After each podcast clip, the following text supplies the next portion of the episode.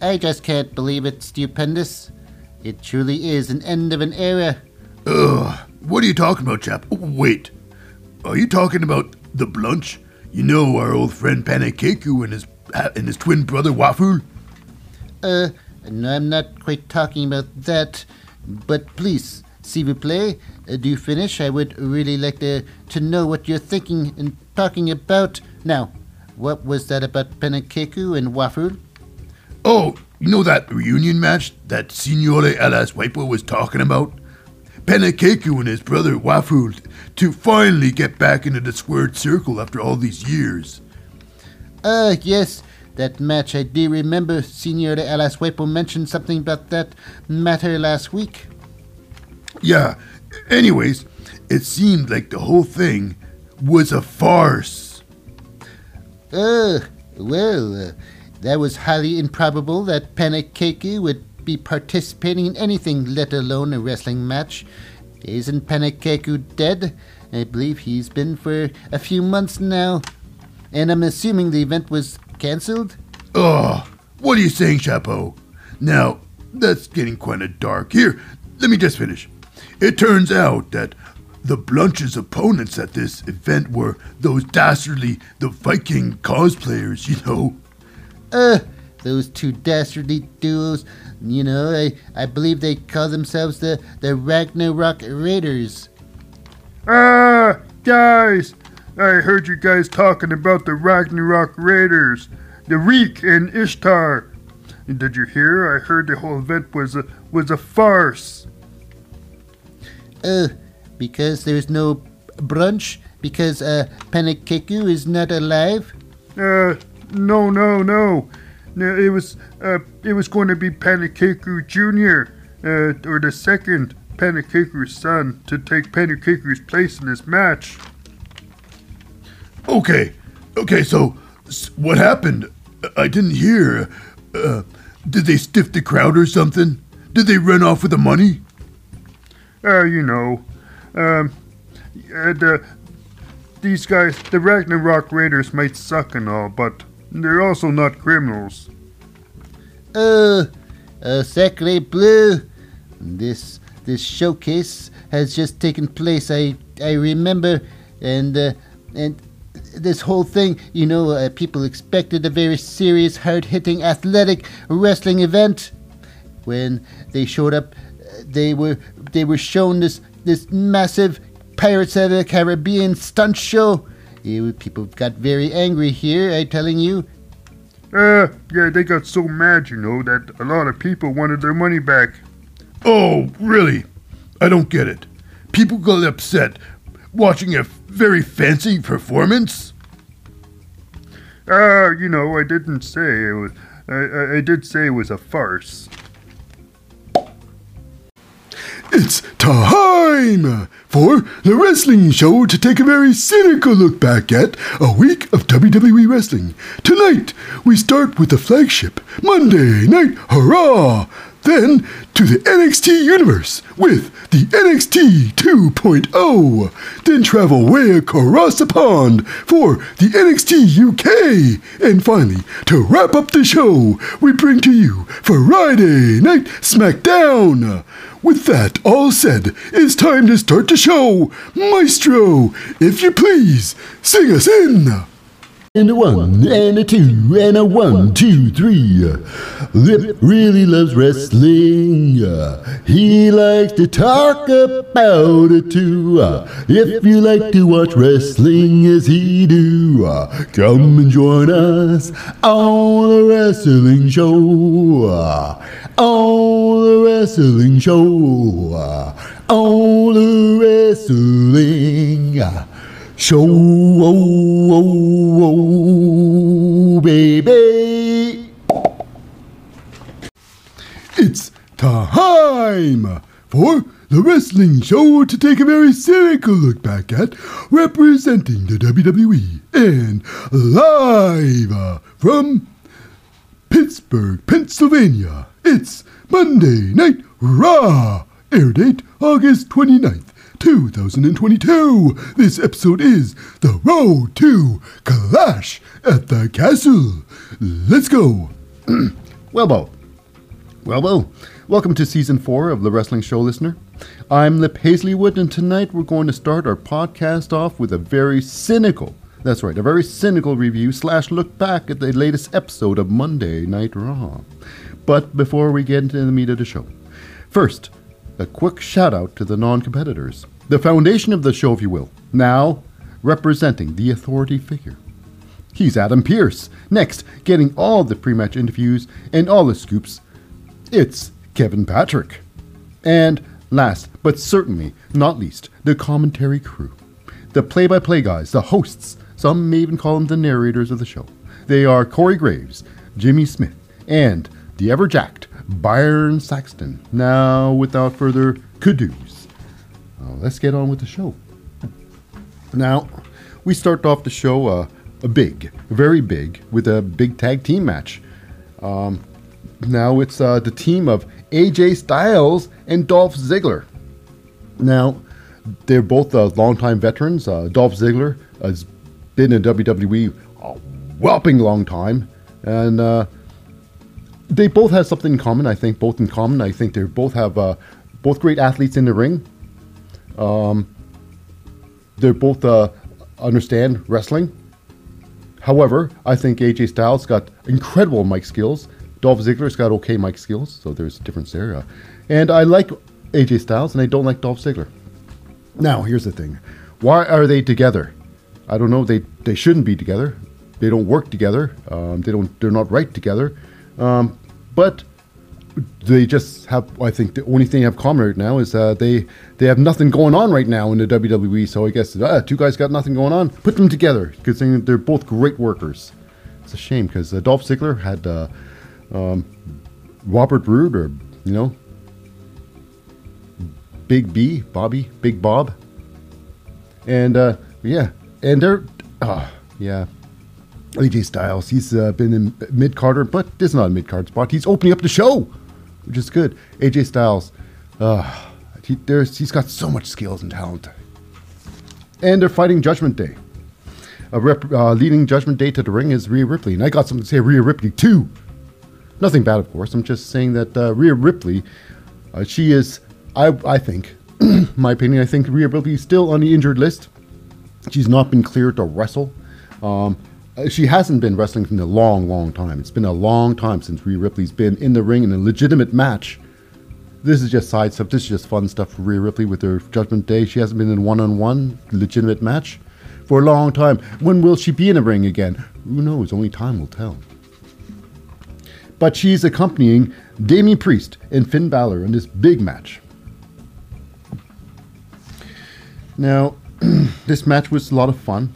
It was uh, sloppy at times. Uh, meaning one thing, uh, AJ Styles and Damian Priest had a sequence going on where Damian Priest shoots AJ Styles off the ropes and supposed to backdrop AJ Styles, but AJ Styles, uh, um, he turns around, and he does this uh, a back roll, back roll, uh, like a back roll flip off of uh, Priest, and he tries it. He, he he's successfully getting on Damian Priest, but Damian Priest, I guess his legs turn to complete rubber, and he falls to the ground like a big, like a yeah. It just collapsed. Damian Priest just collapsed. AJ Styles, however, instead of collapsing down too and landing on his head, AJ Styles uh, knows exactly his, his his awareness, his body awareness, and his uh, just ring presence and everything. He just he's just on his game. He just understands what's going on, and he rolls through, landing on his feet almost. Very like a cat. AJ Styles is great, a, great performer. She's just a great athlete. Period. AJ Styles is and will always be one of the greats. But going on with this match, AJ Styles escapes death by a sloppy move by Damian Priest. But now here we go to the end sequence. Now a lot happened in this, in this uh, five minutes. Um, but the end sequence. AJ Styles gets Damian Priest. Uh, he's beating him down a bit, and he tags in Dolph Ziggler, where they're gonna do a tangent move, a tangent move, hmm and where AJ Styles was supposed to whip Damian Priest to the ropes, and uh, I'm not sure what's supposed to go on after that. And uh, maybe the AJ and Dolph supposed to do a tangent thing. Who knows? But okay, the whip happens, but Dolph, uh, Damian switches around and throws AJ to the ropes. Right? Dolph standing there like, oh, this is uh this is transpiring differently, I think. So Dolph's staying there, and AJ Styles hits Damian Priest's back body drop. Damian Priest back body drops AJ Styles, and then Dolph Ziggler gets his moment like, this is it! My chance! It's going down just as planned! What? Did I just say that out loud? Yes, I did. So, anyways, Dolph Ziggler then tackles Damian Priest in the back while AJ Styles is still in midair and pushes Damian Priest through the ropes. And like how Chad Gable does his uh, wheelbarrow suplex, he does the maestro roll, uh, rolls backwards and goes for the roll up pin on Damian Priest.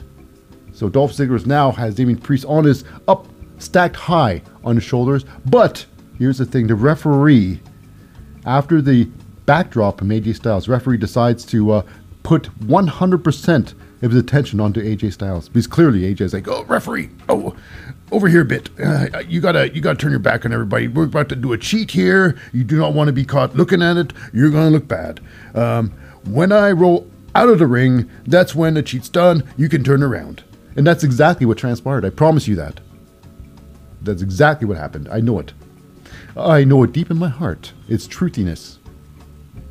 Okay, so while this while the referee's back is turned, Dolph Ziggler realizes that oh, I'm not getting a pin. Referee's not here, and he sees Finn Balor up ahead, going to give him a super kick to the face. And you would think it'd be like last time these guys met, where uh, Dolph Ziggler was setting up for a super kick, and Rhea Ripley got his attention, and he's like, "Oh, what should I do?" He gets punched in the face. You'd think he'd kind of get super kicked like last time, get f- deep deep fake, but no, no. Dolph Ziggler catches the kick and then knocks Finn Balor down, and that's when the referee turns around like, "Hey, Hey, wait a second. What's going on around here? What's going on around here? So Finn Balor rolls out of the ring. Dolph Ziggler's like, And stay out. and then when Dolph Ziggler turns around, he's met up with Damian Priest. And Damian, they scuffle for a little bit, but Damian ends up getting Dolph Ziggler into his finishing move. It is a south of heaven choke slam and putting Dolph Ziggler out of his misery. And one, two, three, it's over. And then after that, Dolph Ziggler and AJ Styles um, quietly slink out to the back. And I believe that's true too. So while Judgment Day, Damian Priest, Rhea Ripley, and Finn Balor um, was walking out, the camera crew outside the building decide that the jumbotron pops on and they show Edge showing um, showing up to the building to the arena, and this got uh, Judgment Day like, well, if he's here, we got a couple words to say, and he hit the ring again, and they uh, talk about they want respect around here. We don't like people like Rey Mysterio and Edge getting in their business and stuff. So here we go. Edge finally shows up. He confronts them both. And here's the thing it's like, you think I've showed up here alone? I didn't. Now, I was hoping this. I was like, wow. Like, you know it's going to be. It's going to be the Mysterios. But I was really hoping, wow, it would be great if, uh, I don't know, uh, if Edge can bring in two absolute noobs. Bring them in from NXT UK. Like, I don't know, if Ed showed up with Noam Dar and Sha Samuels, oh my God. uh, okay, it would have been. I would. I don't know if there had that would probably not have worked at all. But uh, I just love Noam Dar and Sha Samuels, and uh, them being Brood 3.0 would have been great. But it's not. It's uh, Edge giving uh, the attention of uh, Judgment Day, so they can be attacked from behind by the Mysterios, Rey and Dominic. Now they realize they can't do it alone, so they got to bring their friends called kendo sticks. And that's right. So they couldn't do it hand by their own fists. They got to bring kendo sticks and beat up Judgment Day. But in the end, we had a face to face. It's Dominic and Rhea Ripley in the ring there.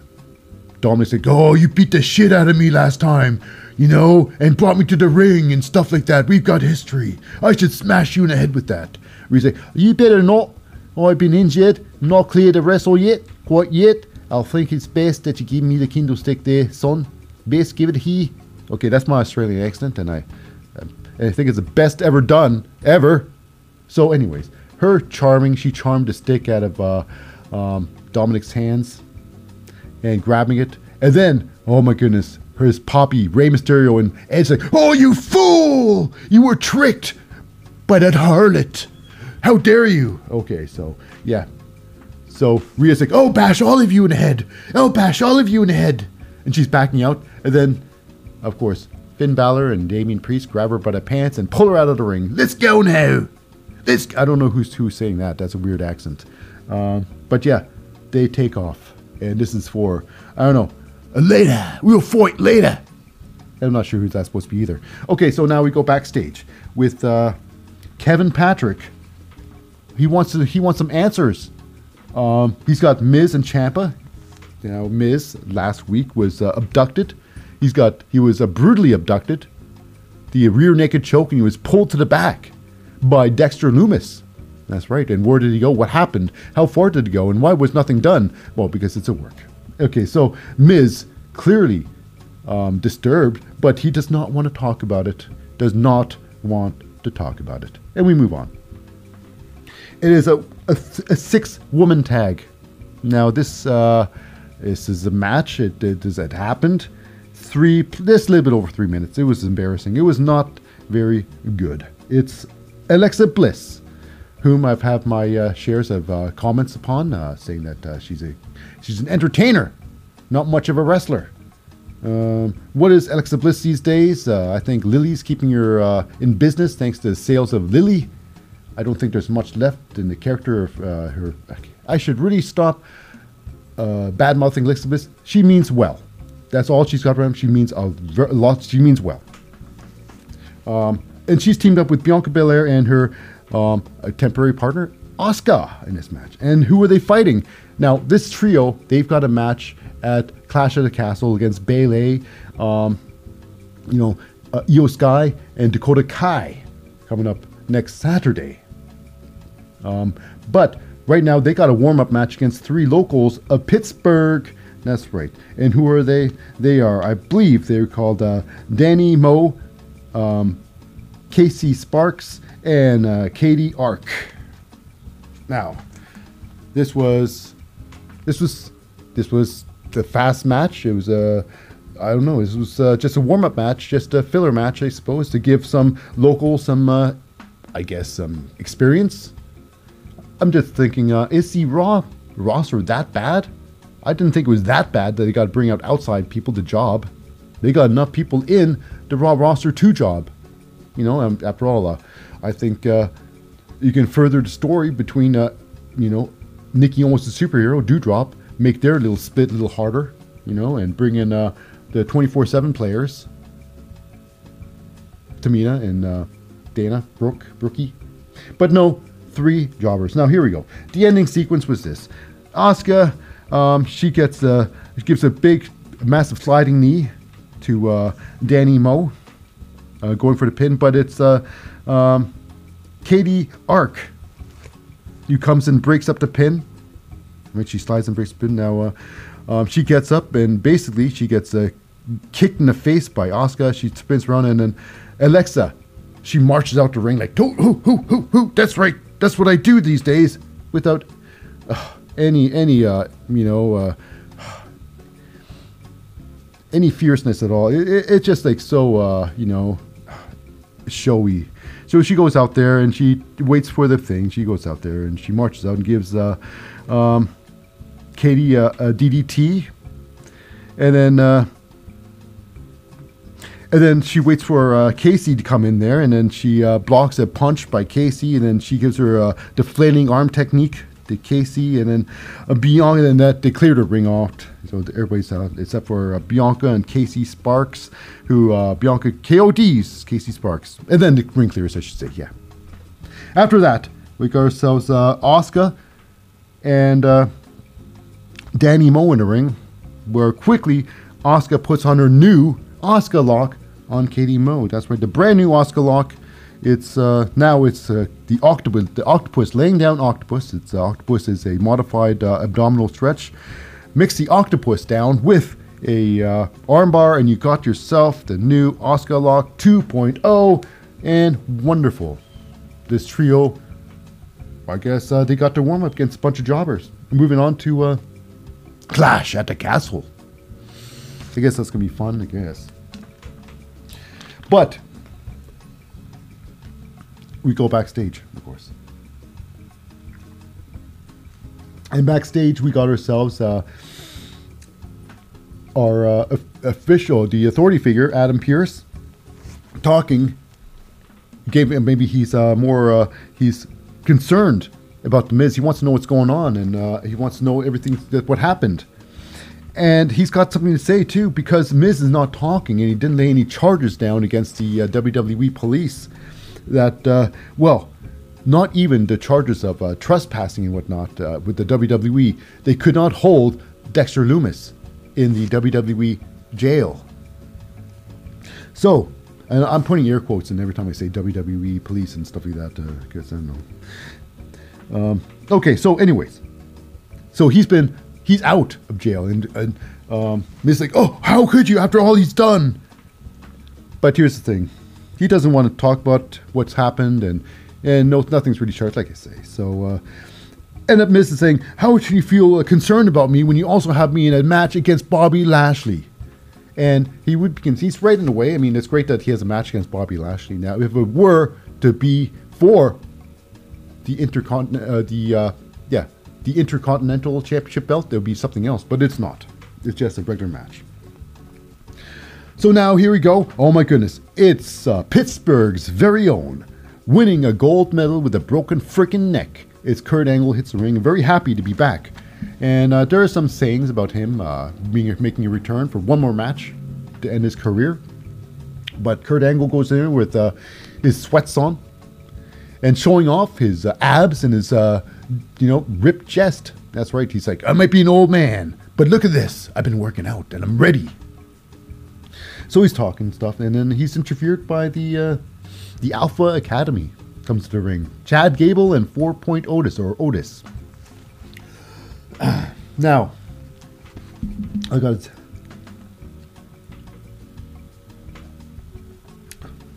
Okay, just popped the lodges, lodgins, so it should be good now. So it was, it was funny. Uh, looks like uh, Chad Gable wants uh, to recruit this whole segment, this whole fun bit, I guess. It's just a bit. Just have a match. So basically, Chad Gable wants to recruit um, uh, Kurt Angle to the uh, uh, American Alpha. I mean, uh, you know, the Alpha Academy. And so he's talking down. It's like, yes, yeah, shoosh and whatnot. They have a shoosh off. They start getting intense in that ring there, and funny, uh, funny intense. So they start jaw jacking, talking back and forth. It's a shame too, because Otis. I don't think Otis is learning anything underneath the uh, Chad Gable learning tree. I mean, uh, really, he's just he's just there. He's just filling in. I'm, I'm not sure. It's it's it's embarrassing. Uh, Otis, he should be taking the reins. Otis should be doing something other than just waiting for something to happen, which seems like what Otis is doing. He's waiting for something to happen. Otis, you got to take charge of your own destiny, sucker. So while Kurt Angle and uh, Chad Gable are shooshing each other, uh, it gets a little bit, uh, I guess, escalates. Escalates enough t- so uh, um, Kurt Angle got some uh, backup by the uh, Street Profits. That's right, and the Street Profits are very angry, and they want uh, they want a match against uh, Alpha Academy. But Alpha's like, yes, we'll give you a match under one condition: if we win this match, Kurt Angle is our slave. That's right. He or he he got to sign up with the Alpha Academy, and when he's with us, he's got to do our every bidding like a slave. I mean, like a butler. So basically, he's got to get his coffee and stuff. Part. So this match is for uh, the services of Kurt Angle, which is absurd as it is. Absurd, absurd enough as it is. So Kurt Angle takes a seat outside, waiting for the match. Like, oh boy, this is all exciting. Mm-hmm. Wonderful. This is this is not the same Kurt Angle. He looks good. I mean, uh, his uh, beauty regimen is great. I mean, he doesn't look like uh, he's as old as he is, but uh, yeah, I, I'm not sure. But he's definitely it it's a different it's a different Kurt Angle. You know it. So in the ring was a very good match. I gotta say, uh, um, Angelo Dawkins, uh, he's he's he's been holding back. Let's just say. So as of late, he's been showing his luchador side. Now he does a massive tope suicida over the top rope. Now it is a beautiful, by any standard, a beautiful. But you know, Montez does it better. Ha ha ha! Mom always loved you best. okay, but nevertheless, Angelo Dawkins looking like a superhero out there, looking great. And I gotta say, this match is also my pick for match of the night as well, The boot. Now, I always figured, how are Alpha Academy going to lose, and how are it? How is it going to happen like that? It's you got to somehow get uh, four out of the match. Now, even though there were times where um, the Alpha Academy looks like they're going to win, Chad Gable even uh, showing off to uh, Kurt Angle outside the ring from inside, saying, "I'm going to finish it. Give the old ankle lock a good try." Does it? Doesn't work. Eventually, end sequences was uh, Otis finds himself outside of the ring, face to face with Kurt Angle for some reason, talking down to him and saying, You're going to be part of our team soon. Har, har, har, har, har. I don't know. It was weird. So, yes. And while Kurt Angle's uh, saying, "Oh, this is exciting! It's coming over here," Otis is met up by uh, Angelo Dawkins, who launches uh, Otis over top of the announce table, knocking him out for the rest of the match. While inside the ring, that's right, um, Chad Gable tried to put it away with uh, Montez Ford with his rolling, uh, you know, give him a suplex and stuff like that. But here we go. In the end, it was actually Montez Ford um, with the massive frog splash putting uh, Chad Gable out of it. Now, Montez Ford was massive, as usual, showing why he's the king of uh, the luchadors, the king of the high flyers, hitting him from across the ring, little halfway across the ring, even more so. Massive distance. Very impressive showing by uh, Montez Ford, as usual. The Street Profits, as usual, all the time, 100% will bring the smoke and win the match. What does it mean? It means that Kurt Angle does not have to be the slaves of uh, Alpha Academy. That's so ridiculous. So he doesn't have to be a show, their chauffeur and whatnot, make their breakfast and stuff. And uh, yeah, it's funny that you know Chad Gable thinks he can train uh, Kurt Angle. uh, well, regardless, it was a fun bit and fun match. At the end, it was the uh, the Street Profits, Angelo Dawkins, Montez Ford, getting together with Kurt Angle and sharing uh, what was in their cup. It was probably water. They all do the old spit thing now. They shared some milk, and that was gross. So now we go. Oh my goodness, we go backstage. Um, we're gonna have a, I guess, uh, a Zoom meeting between uh, their eventual face-off, Riddle and uh, Seth Rollins. Their uh, a face-to-face, uh, a, a virtual meeting by Corey Graves mediating this meeting, the Zoom meeting. Now, he, oh, it was pretty insane. Riddle. Now, everything, most insane stuff happened so called off camera, but everything was recorded, so there's nothing really off camera. But it was pretty personal. It got pretty personal. Um, you got to worry about stuff that gets too personal, you know, because uh, it does have uh, effects on the real world effects. So um, the whole thing started with uh, Riddle bringing in uh, Becky Lynch, the wife of Seth Rollins, talking about uh, in your marriage. After this match, I'm gonna make uh, one of you the man, and it's gonna be Becky. So Becky's gonna be the man of the house after the match. So it's pretty. Uh, I don't know what that means, but regardless, after that, it was a jab of a lifetime. It was uh, Seth Rollins talking about his wife divorcing Riddle and taking their kids um, away from his bitch ass. Oh, and Riddle just went right off the camp marker. He just got really angry and he started swearing and cursing up a storm. And that's right. The the relaxed chill bro, chill bro was not that at all. Off his game. So this is going to be pretty intense, I'm sure. At uh, Clash at the Castle. Uh, Riddle versus, that's right, the Architect, Seth freaking Rollins. It's going to be fun, I tell you what. Uh, it's going to be a couple of great matches. Uh, that Seth Rollins Riddle, they're really pushing that. Uh, but another great match I'm looking forward to is uh, also Sheamus and Gunther. Should be good. So now in the ring here, we got a new match. It is, of course, The Miz and Bobby Lashley. Uh, finally in the ring. Now, it was basically Bobby Lashley crushing The Miz. Now, um, with The Miz was Ciampa. Now, ever since the big abduction thing, um, I guess uh, The Miz is jumpy. I don't know. So the Miz rolls out of the ring there, and Tommaso Ch- uh, Ch- uh, Ciampa literally bumps into his chest, bumps right into him back there, and uh, the Miz like, whoa! It was a fun little thing, bit, a fun bit they did. But during this match, of course, it was all Bobby Lashley. Uh, Bobby goes out there and picks up the Miz on his shoulders and try to tries to disqualify himself. In a real world, that would be, but uh, um, Bobby Lashley gets Miz on his shoulders for a air, uh, for a fireman's carry, and they, he usually lawn darts their heads against the ring post. But uh, Ciampa puts his body in the way. hmm So a lot of times, every time Ciampa helps out the Miz, the Miz gets the upper hand just for a short bit, until, of course, um, Bobby Lashley uh, eventually, like usually, he's you know gets his bearings back and get, you know starts beating up the Miz, and then Tommaso Ciampa or Ciampa then interferes again, and then Miz gets the advantage again. So this usually happens a couple of times in the ring there. But in the end, it was this: the Miz with his final like, oh, I'm gonna put this away. I'm on top, thanks to Ciampa, and he finds something that uh, there's someone in the crowd and it's Dexter Lumis in the crowd, right up by the gates. And the crowd sees back there because Miz is pointing, look, look. Everybody sees the spotlights on uh, Dexter Lumis. And he goes to Ciampa and says, Ciampa, you got to do something. And he looks back there and he's gone. Because clearly it's only like five feet away for him to uh, exit the door.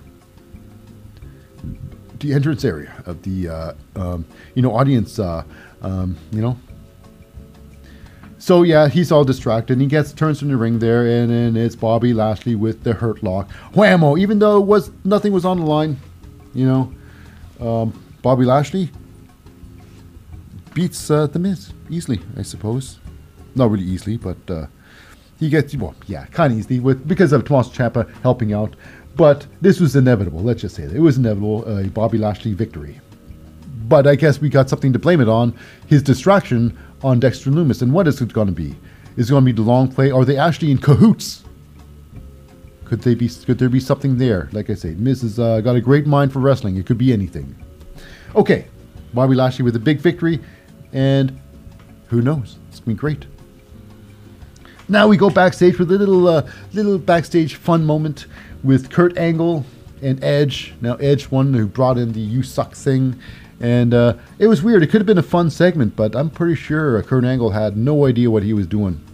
Um, he didn't. I'm, I'm pretty sure Kurt Angle was in on the joke, too much in because he didn't know. But uh, what was really trying to happen, you know, the old thing that Kurt Angle, no idea what's going on. He doesn't see things, but he's yeah, you're right. I still suck.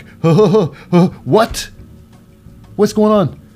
He's not telling to your face you suck. Still, he's, he's it's a hiding thing. I mean, this is the difference between when Kurt Angle was all there and right now, when Kurt Angle was just there and in, a, it's just present there. Okay, so after that, he, talks to the Mysterios like, "Oh, you, you, Edge, how dare you?" He finds out that he's making fun of him, but he really knew all along. It's just this dumb bit. Okay, so next up, we got ourselves Roman Reigns celebrates his two years um, as champion on Friday.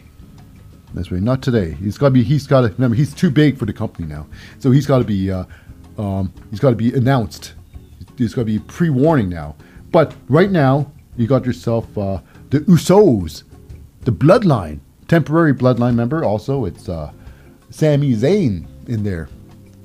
I'm talking about uh, how dominant they've become and everything like that, uh, and how uh, on I guess uh, this Friday there'll be uh, Roman Reigns at 730 days as champion. 730 days. And how many times has he defended it? Um, maybe uh, 14 times. I can assume 14 times. Uh, you can count on your hands and toes. Not many times for that long. It's like, who does he think he is? Bruno Sammartino? oh boy. Okay, so. Um, well, Kurt Angle comes down. Oh, not Kurt. Um, Kevin Owens comes down there, and he says uh, he's talking about how uh, um, Roman Reigns owes him one. Why uh, Sammy's this whole thing, this whole segment was great, five star. Uh, the whole history between Sami Zayn and Kevin Owens was never forgotten. Unlike everything uh, Natalya does, every new, uh, I guess, partnership ends an old thing that let's forget the past. But this is what makes them great because they have a past and they never forget it. So Sami Zayn's trying to calm everything down, but uh, Kevin Owens wants answers and he's getting in everybody's faces and uh, really into Jay, Jay's face, Jay Uso's face. And uh, basically, it comes down like this match. The Bloodline, Jay Uso versus Kevin Owens, was a fantastic match, I gotta say. Fantastic match. The referee comes in the ring. The, I believe the first referee too. He's, he's this guy. This referee is everywhere. He's probably the highest paid guy. Not a very good referee. Well, I guess in my eyes, not a very good referee, but a great referee if you're an AEW because he uh, he turns his back when you need to do a cheat. So outside, this match was fun. Um, Kevin Owens throws Jay Uso into the steel, uh, steel steps. Later on, those same steel steps that are separated is Jay Uso with a massive Samoan drop, giving Kevin Owens a Samoan drop on the steel stairs. Uh, but end sequence, it was a fun match. NC had a lot of high flying moves. It was very entertaining. Now the end sequence was this: the Usos and Sami Zayn. Well, Jay has a had wants to hatch a plan, and he gets uh, you know um, Sami Zayn to go grab a chair, and now the plan's in motion. They go back in the ring there. Jay Uso grabs Kevin Owens and throws him to the ropes towards the uh, announce table where Sami Zayn is. Um, Jimmy Uso goes on the other side and gets the ref's attention. And then Jay's like, "No, do it! Hit him with the face with the chair, you bum! Hit him in the face! The face!" Sami Zayn's like, "Oh, wh- what do I do? Who do I sign my loin? Uh, uh, you know, he's my my old friend or my new life." So yeah, he had a conundrum over in his hands, Sami Zayn, and he decided not to hit the Kevin Owens. The referee turns around, and uh, I guess hell hell breaks loose. Not really, but the Usos are very upset with uh, Sami Zayn not hitting his old friend in the face with a chair.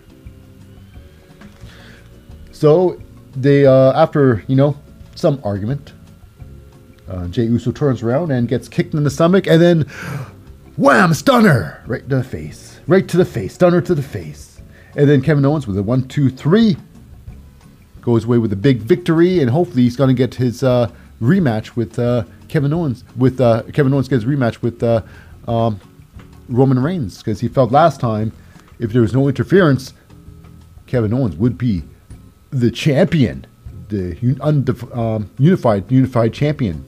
You know. So in the ring, I guess uh, they got a little bit of a communication problem. Now Jimmy is uh, arguing with uh, Sami Zayn. Is something going to go wrong? Because they're friends. They do the handshake. Sami Zayn and Jimmy. Oh oh, trouble in the hen house. I'm sure it's, it's going to lead to other things. But as of now, we got uh, the Miz. After his match, he wants to go. He wants to get the hell out of here. Go back with his wife. And Tommaso Ciampa, what are you doing, man? What are you doing? And then it's uh, Kevin Patrick's like, what's going on? But Miz wants to leave, and as the Miz leaves, oh my God, Dexter Lumis is in the back seat with a flashlight, flicks it on, and shows the world that he's in a back seat, making sure that yes, this whole segment means something. This whole segment, they're gonna go out and have some um, post-match meals, or at least one. Dexter wasn't fighting at all. He's uh, fake not being hired. Still. Okay, now with that said, we go, uh, I guess, a pre-match, uh, pre-interview uh, with uh, Johnny Gargano, empty arena. He's talking about how glad he is being back in the whole thing. Uh, he's looking forward to his his future in the WWE, while his past meets him. It's theory. This is great. Now, this is why it's great. Now they had ma- years. I mean, this is uh, they they have massive history, and they're bringing it back um, 100% fold. It is um, great. Um, Johnny Gargano is Papa Johnny. Now it's uh, Theory as the uh, the man. You know, so basically, there was some. This is this is fantastic. They're both great. They're both great at Mike. Uh, they learned a lot off each other. Um, I think each other. Um, but it's basically Theory welcoming um, Johnny Gargano to the uh, to the waters because it's full of sharks. That's right. So look out. So it, I think it's gonna be great. There's has to be a fight. Johnny Gargano versus Theory, and uh, it's gonna blow the roof down. Blow the roof off the roof. Blow the roof off the house. Blow the roof into pieces. Okay, so now with our main event, It is the women's tag team tournament finals for the women's tag team champions. Championship gold! And it is Dakota Kai and Iyo Sky of Team Bayley versus Aliyah and Raquel Rodriguez. Now, the first two matches, it was Raquel Rodriguez um, literally carrying Aliyah to the finish line. And uh, there you go. Yeah, it was like that. Raquel basically done it one on, by herself. And is this match any different? Not really. Not really. Basically, uh, Aliyah was used as a weapon. And like last match, where Aliyah was put out of the match early by Natalya with the, with the Michinoku driver, this time Aliyah, they take the match outside. Aliyah is driven. Now, Aliyah tags in uh, before everything happens. So Aliyah throws out uh, um, Dakota Kai up out the ring. She tags in Raquel, and then slides back out to deal with, uh, you know, Dakota Kai. But eventually finds out that Dakota's throwing her into the steel steps. So that puts out, uh, just like with Natalya outside there, the last match with uh, um, Raquel and uh, um, Aliyah. Aliyah's put out again early on, so she's out. Raquel, just like last time, tries to look for help, but there is no help. And Raquel takes on um, both uh, um, Dakota and Iyo at once. And of co- and here's the thing. Raquel tried to put down Iyo Sky with a massive Tejana bomb. But Dakota Kai comes on the other side and gets the referee's attention. Referee, over here quickly! I'm going to do something here. Come turn. And he turns, and Bayley comes up there and grabs uh, Raquel by the hair and pulls her down. Iyo with a massive double stomp to the chest. But here's the thing we got ourselves uh, some near to well, some do gooders, you know, uh, of uh, Bianca Belair, um, Alexa Bliss, and Asuka marching out there. It's so ridiculous. And they char they chase Bayley out to the ring and out of the stadium. It was ridiculous. So now it's two on two. And well, they're finding out what's going on. Raquel gets a blind tag from Aliyah. Aliyah jumps down, hides from everybody, and it's uh, Dakota and uh, Iyo try to take out uh, Raquel. They have full attention on Raquel, and it's uh, Aliyah comes back in the ring, surprises Dakota Kai from behind with the schoolgirl roll up.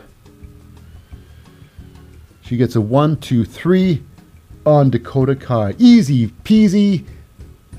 One, two, three. So you're, you're, I guess you're now your new women's main roster tag team champions are Raquel Rodriguez and her very good friend. And uh, looks like they're happy together. Doesn't matter. It's uh, Aliyah. It's definitely a one-sided tag team. Um, let's see how long uh, Raquel can hold those tag team belts for. So it's gonna be good. Um, yeah. So Team Bayley with nothing still, and uh, perhaps that's what they need. They can't be thrown on top of the game right away. They need to have a build, right? They need to see. They got to take the thrones off of uh, um, Alexa, Asuka, and uh, Bianca first, and then they can start getting their gold. Who knows what's going to happen? But anyways, anyways, that wraps up another episode of Monday Night Raw. But fear not, listener. Stay tuned for our coverage of the NXT 2.0 right after this short break. Farting, we all do it. It's not only a fact of life, it's also a completely normal bodily function. To live is to fart. But I had a dream, a special calling, a call to action. Hi, I'm Cootie Rudes, founder and CEO of Wind Express. This all elite product is for people like me, whom, like many of you out there, I suffer from IFSF. That's insufferably foul smelling farts. Now, with many years of trials and errors, we discovered that forever suppressing your farts will lead to a quick death after just a few months of gas suppression. We at Wind Express have created a breakthrough order technology, patent WindX. This technology will alter the perfume of one's farts to any fragrance we supply. Like me, join the millions and say goodbye to the nightmare of farts and say yes to life. Order today and we will include our new fart noise cancellation insert for free. With the fart noise cancellation insert, you can now fart confidently, openly, and anonymously anywhere. Windex must be used on a daily basis. The sudden stoppage of Windex after extended use will cause worsening flatulence. The wrestling show, oh, oh, oh, oh, baby. It's time for the wrestling show to take a very cynical look back at representing the WWE and live uh, from the Performance Center in Orlando, Florida. It's the NXT 2.0 air date August 30th. 2022. Uh, this episode is The Road to Worlds Collide. Uh, uh, let's go. Welbo, Welbo, welcome back, listener. I'm Lip Hazleywood, and we're about to take a very cynical look back at the latest tapings of the NXT 2.0. But before we dive into the show, a quick note the NXT has a no authority figure. That's right, in case you haven't noticed or don't know, the NXT has no authority figure in charge. Now, with that said, a quick shout out to the non competitors. First and foremost, the commentating crew, the play by play guys, the hosts, and some might even call them the narrators. They are Vic Joseph and my personal favorite, Wade Barrett, who's oh, bringing you some incredible insight and backstory, just bringing you some uh, um, exposition, just incredibly well. Um, just if you like, if you don't know, he brings you up to date with the valuable info, and uh, very valuable it is. Of course, now getting all the pre-match interviews and backstage scoops. She is the, the, our very own uh, Mackenzie Mitchell, doing a fantastic job as usual. Now, of course, without further ado, let's get on with the show.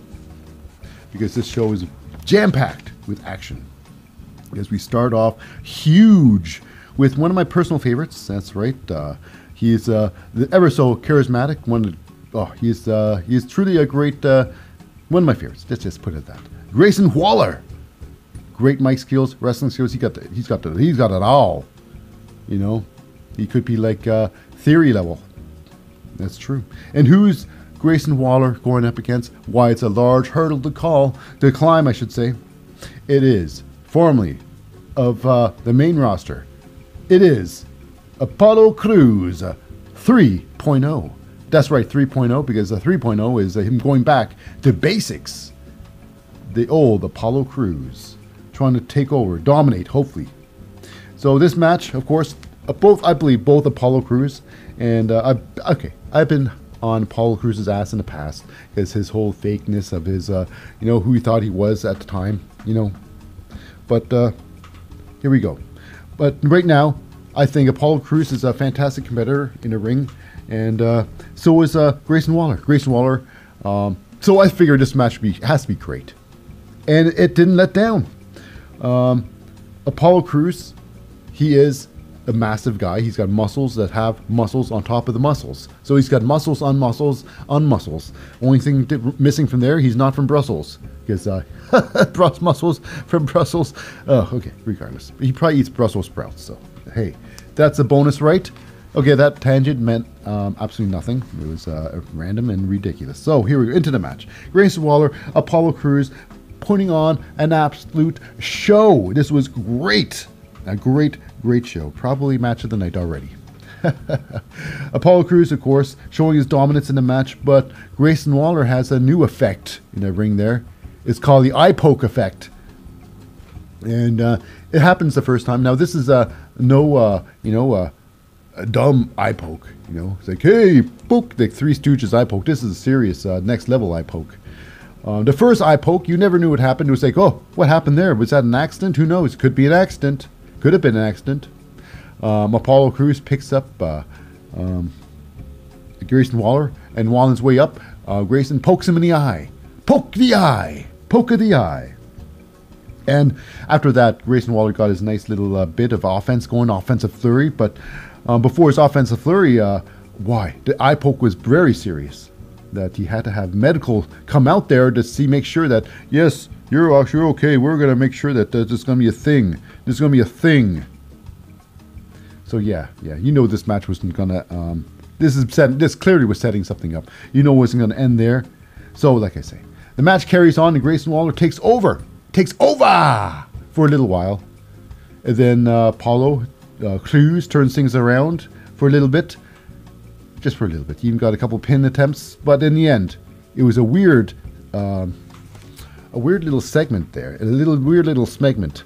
Um, they okay, so the routine was this: um, Apollo Crews picks up Grayson Waller for a uh, gorilla press slam, I think. So he picks him up for a gorilla press, and then I guess he's his, his because his eye's been poked. He's lost his uh, equilibrium, I suppose. So Apollo's like instead of walking forwards and slamming, he's walking backwards and placing Grayson Waller um, on a gra- uh, back on the mat behind the ropes gingerly. And then Grayson lands and then grabs Apollo's back of his head and then uh, drapes him neck first, back of the neck first, across the top ropes as Grayson Waller goes to the outside to set up for his uh, outside, jump through the ropes, front roll to his stunner. That's right, that's what he planned on doing. So he uh, uh, roped him on the ropes. He, uh, you know, grabbed uh, Apollo's head and draped across the ropes, and then going outside, and then with the big roll up, he jumped in. But it seemed that uh, Apollo was uh, aware this was going to happen, and he was going to. He was in mid counter this uh, stunner with his own maneuver, his uh, one he took from. Uh, Raquel, I should say Raquel Rodriguez, the uh, Tejana bomb. So with the Tejana bomb, um, Apollo grabs uh, Grayson, picks him up for a Tejana bomb, but while he's going, like when Grayson's going, like the time before, Grayson takes a moment to poke the eye, to poke the eye. And then stunned, Grayson Waller goes back down and to finish his finishing move, it is the stunner. And of course, it worked. As the name suggests, it stunned the living holy jeebus out of uh, Apollo Crews, going down, and then Grayson Waller getting the effect, in full effect, I should say, with a big victory. That's right. Referee, none the wiser. Hey, I didn't see anything. Uh, if it happened, I didn't see it. But that's okay. Grayson Waller with a big victory over Apollo Crews. Um, yeah, I gotta say, the uh, Wade Barrett and uh, what's that? Uh, Vic Joseph banter, incredible, incredible. I gotta, I've gotta say, everything Wade Barrett said, I'm on board with everything he says. It's true, including what he says about uh, he's not sure exactly what uh, where Apollo is coming from. You know, he's looking to break up um, Diamond Mine. He all he knows is that uh, you know he, Grayson Waller. He's a he's a terrible person, and uh, you know Grayson Waller's uh, not afraid to say it. He's uh, Grayson Waller wears his personality on his sleeve. You know, he doesn't care. You like him or hate him, he's Grayson Waller. Nothing to hide. Okay, so now we go backstage. It is uh, our very own Diamond Mine, Damon Kemp with Brutus and Julius Creed. Now here's the thing. Uh, Roderick Strong tries to come and join them with their pre-match against uh, um, Gallus. That's right. But apparently Julius and Brutus, Julius doesn't uh, like um, Roderick Strong. He hasn't liked him for a long time. Let's get that straight. I feel that.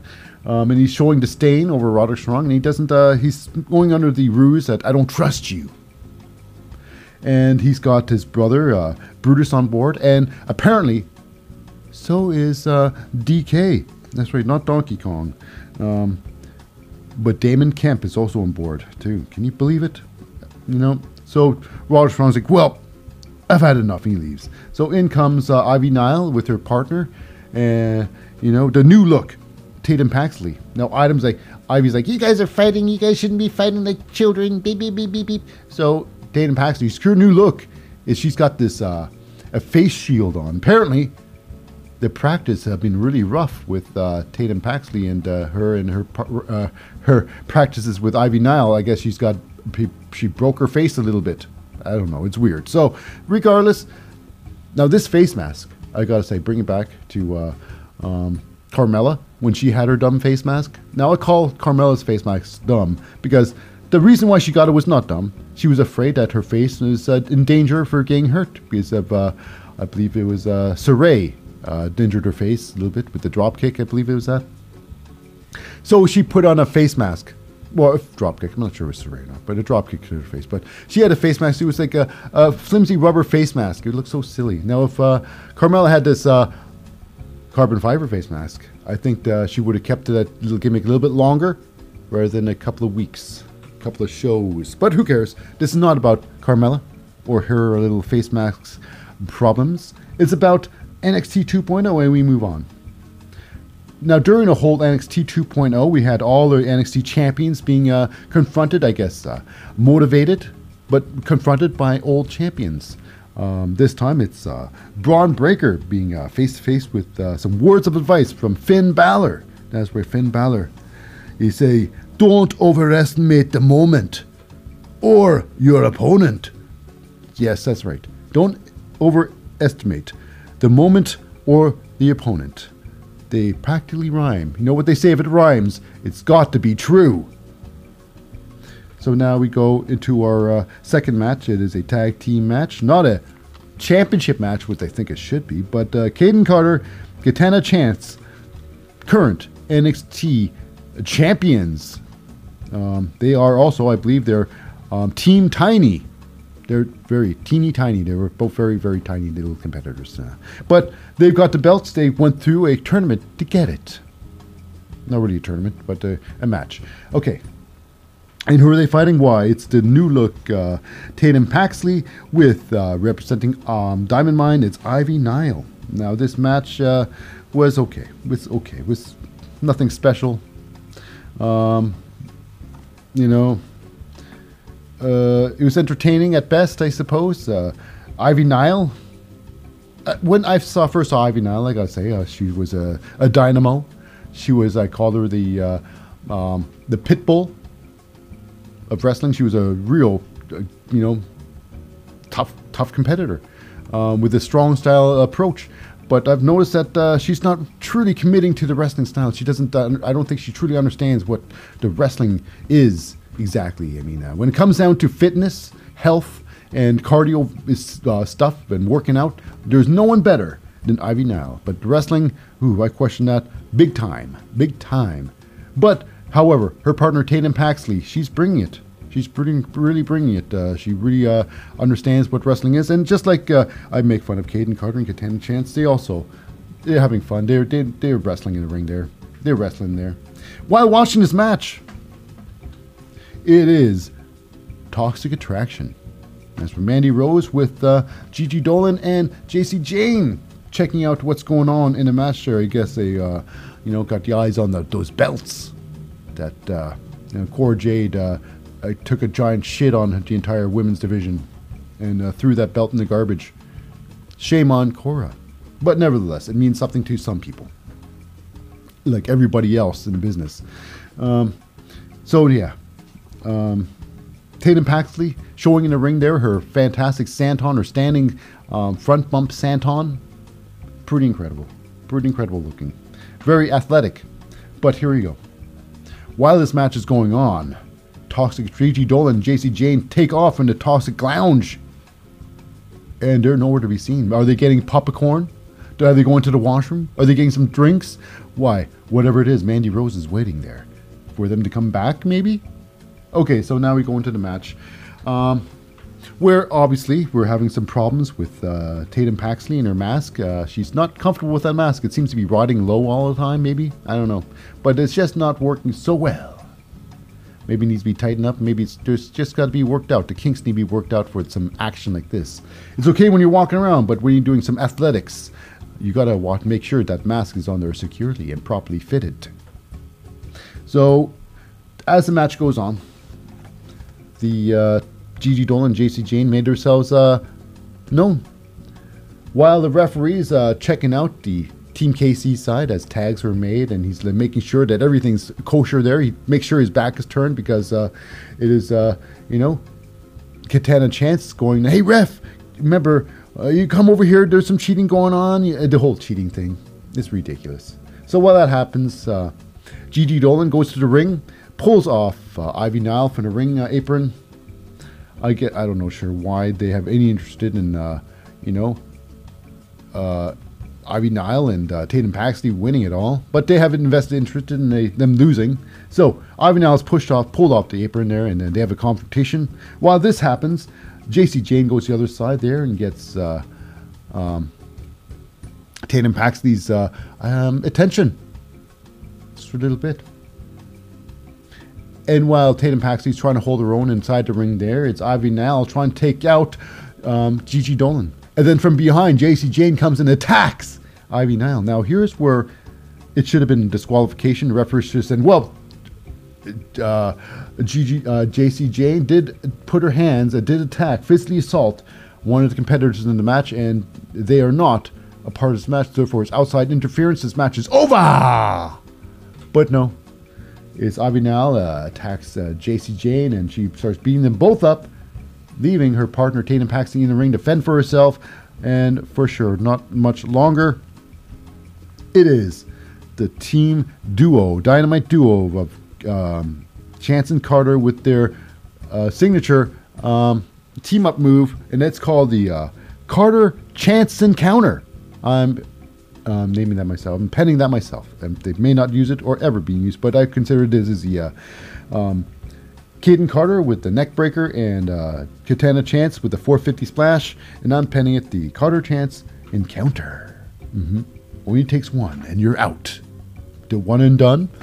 That's what you taken. no, no. Okay, so yeah, it is a Katana Chance with a big victory over Tatum Paxley. Even though, you know, uh, Ivy Nile did try to come in and help, but too little, too late. But here we go. Before the big celebration go on, yes, we uh, we won. We didn't really retain our belts because the belt wasn't really on the line. We got ourselves some. Uh, oh my goodness! For uh, um, Hayden Carter and Katana Chance, they have no opponents for Worlds Collide, so they're to say they're to go up there anyways and uh, have a party in the parking lot. But straight from Monday Night Raw, I believe it is. Uh, um, Doudrop and Nikki Almost a Superhero coming to the ring. And they are, of course, former NXT alumni, um, now jobbers of the NXT, uh, of the uh, uh, Raw. They haven't done anything in a long time, both Doudrop and, and uh, Nikki Ash. Now, here's the thing they're looking for uh, the tag team champions. Now, Nikki Ash and uh, Doudrop, they were part of the other tag team tournament for the women's uh, championship gold, and they were eliminated, I believe, the first round. Yeah, they were out fast. And uh, I guess now this is their redemption, maybe uh, to get uh, gold in another division. But here's the thing: I think uh, the uh, Nikki Ash and Doudrop are the new Lucha House Party. They're getting zero respect, and they're used as push people. And I think, 100% think, that Kayden Carter and Katana Chance will prevail at Worlds Collide and retain and to prove that, hey, we're not paper champions. We're not going to lose this match. But I think that's what's going to happen. No ifs, ands, or buts. And it's accepted. The match is accepted for Worlds Collide. So now we go in the ring with, uh, you may call them Schism. You may call them the Dyads. You may call them the Born Agains and the Crusade. That's right, Born Again uh, Joe Gacy, which I call him Born Again, the crazy one, Joe Gacy. Um, some call him a, uh, I guess, a cult leader. I think he may be trying to follow the, the footsteps of uh, um, the uh, Waylon Mercy. Uh huh. He's like a failed Waylon Mercy or a, a second-rate Bray Wyatt. Second-rate. That's so ridiculous to say. But he wants wants to be a Bray Wyatt, Wyatt anyways. But regardless, um, they're coming across as uh, you know a bunch of uh, born agains, collecting people and the love. Give us hugs. You're lonely too, right? We all deserve each other. So it's uh, okay. okay. Enough of this uh, tangent. It is crazy Joe Gacy with his uh, dyads. Uh, it is uh, the stroke victims. That's why they clearly suffered a stroke. That's why they're following such a crazy path now. Uh, the formerly known as uh, the Grizzled Young Veterans, one of the one of the top tag teams of the world, I think. And then after a little bit, I guess they uh, turned to absolute jobbers. They couldn't win a match. Their life depended on them. So I guess this is why they try to turn things around. You know, uh, uh, Harlan left Joe Gacy, but uh, I guess that leaves an opening for one person. But Harlan's side, two of us. So yes. So it looks like Joe Gacy wants to add a uh, Cameron Grimes to his bedfellows. I call them bedfellows, but uh, his schism. Was Cameron Grimes part of it. And Cameron Grimes like, I don't need anybody, and I don't need you. And uh, of course, you want to leave it things before uh, you know he wants to get out of the craziness of the whole uh, Joe Gacy uh, world. Joe Gacy starts uh, talking about his father being dead. You need somebody. Your dad's dead. Okay, he didn't really quite say like that, but it, it sounded pretty obnoxious. So there's a fight breaks out, and uh, of course, before Cameron Grimes can escape, he gets assaulted by uh, Joe Gacy. That's right, an unwarranted hug, unwanted hug. That's still an assault. I don't care what people say. It's a hug. Hug's a hug, but if from a crazy person, it's assault. So now we go backstage. It is uh, our very own uh, United Kingdom champion of uh, Tyler Bates. Oh, I'm Tyler Bates, and he's getting words of wisdom and words of advice, or words of I don't know what he's getting words of from. It's uh, from uh, he once he was known as uh, Pete Bunn. I mean Pete Dunn. Um, now he's uh, uh, Man Bun Butch. Right. Uh, Pete Dunn used to be such a, a serious competitor in that ring. You sh- you never take Pete Dunn lightly. But n- ever since joining the main roster, um, Butch has been nothing but a laughing stock. His matches have been a joke, and if he's fought at all, and he's trying to give advice to the current UK champion, don't think so. I don't think uh, Tyler uh, Bates needs it, but at least he's getting a call from somebody giving him some uh, well wishes. No, now we go into the ring with it. Um, a six uh, intergender mix six person tag. That's right. It is uh, you know Brooks Jensen, Josh Briggs, and Fallon Henley fighting Pretty Deadly. That's right. Elton Prince, Kit Wilson, and Lash Legend. That's right. All of them in the match there. It uh, was a lot of fun. It was lots of fun. They had back and forth. They had, uh, you know, they wrestled. There was wrestling, you know, but it wasn't serious. You know, it was just fun. Because you got a you got a spot where, uh, um, what's that? Uh, Elton Prince gets a referee's attention, and um, what's that? Lash Legend and Kit goes haywire on just go nuts on uh, Josh Briggs' face while he's uh, leaning outside, getting some punishment, and then uh, Brooks Jensen comes in and takes over. Ref, come over here now. And then they still taking over. It was, it was just ridiculous. It was, you know, the old uh, referee, come here, we're cheating technique. That's why I always call it that. It may not be, may be called something else, but that's how I call it. So now the uh, Pretty Deadly's looking pretty happy about themselves, but they were pretty, uh, um, pretty uh, dominated during the match there. Fallon Henley even being used as a weapon, being thrown out of the ring by Josh Briggs. Big move, and you got the entire uh, Elton, Elton uh, Prince, Kit Wilson, and Lash Legend out there to catch Fallon Henley as she was thrown out of the ring by her uh, um, Josh Briggs. Now here we go, the end sequence. End sequence here. It is in the ring there. It's uh, Brooks Jensen trying to get a tag, and uh, Elton Prince yanks off his really ill-fitting boot. Flop, flop. It sounded like that. And the distinct, you can just hear the, the smell coming off his uh, foot. okay, I'm just joking about the smell, but I'm just imagining. I'm just painting a picture with disgusting, yeah, regardless. So, is uh, uh, Brooks Jensen gets his shoe thrown off, pulled off his foot, and, uh, whoa, I wonder if that's going to be used later. Unlike uh, the uh, Charles Robinson uh, shoe, which it didn't bother. Okay, so later on, his shoe's been uh, lobbed off his foot, and while that happens, uh, Gallus comes in. They come marching in. Oh, whoa, whoa. Wolfgang and Mark and Joe Coffey come in there, doing what they do best talk. And then this Josh Briggs comes out there and he starts attacking all three of them. And while in the ring, Fallon Henley tries to, is attacking uh, Lash Legend in there, and the referee's looking at uh, Lash Legend and Fallon trying to break them up. And while on the other side, it's uh, Brooks Jensen saying, "What's going on?" Getting a full view what's going on, and uh, it's Elton Prince grabs him by the waist lock, push him towards the ropes, where Joe Coffey butts him and knocks uh, uh, Brooks Jensen in the head with his very own boot.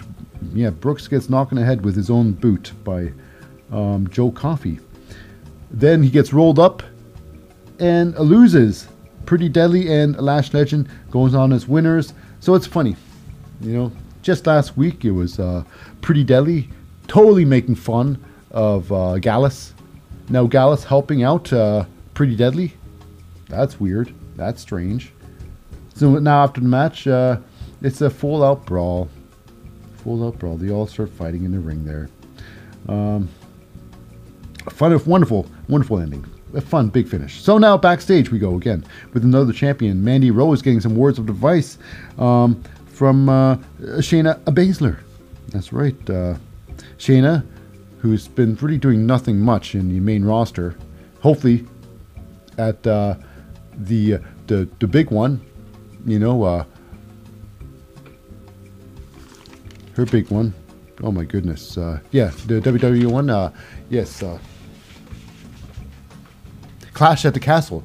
Um, that's right. I knew it was going to get there eventually. Shayna Baszler's match, Clash at the Castle, hasn't done yet. So, uh, well, she's giving advice to uh, uh, Mandy Rose, saying if you don't unify those belts, everything is done or said in the past year, it don't mean nothing.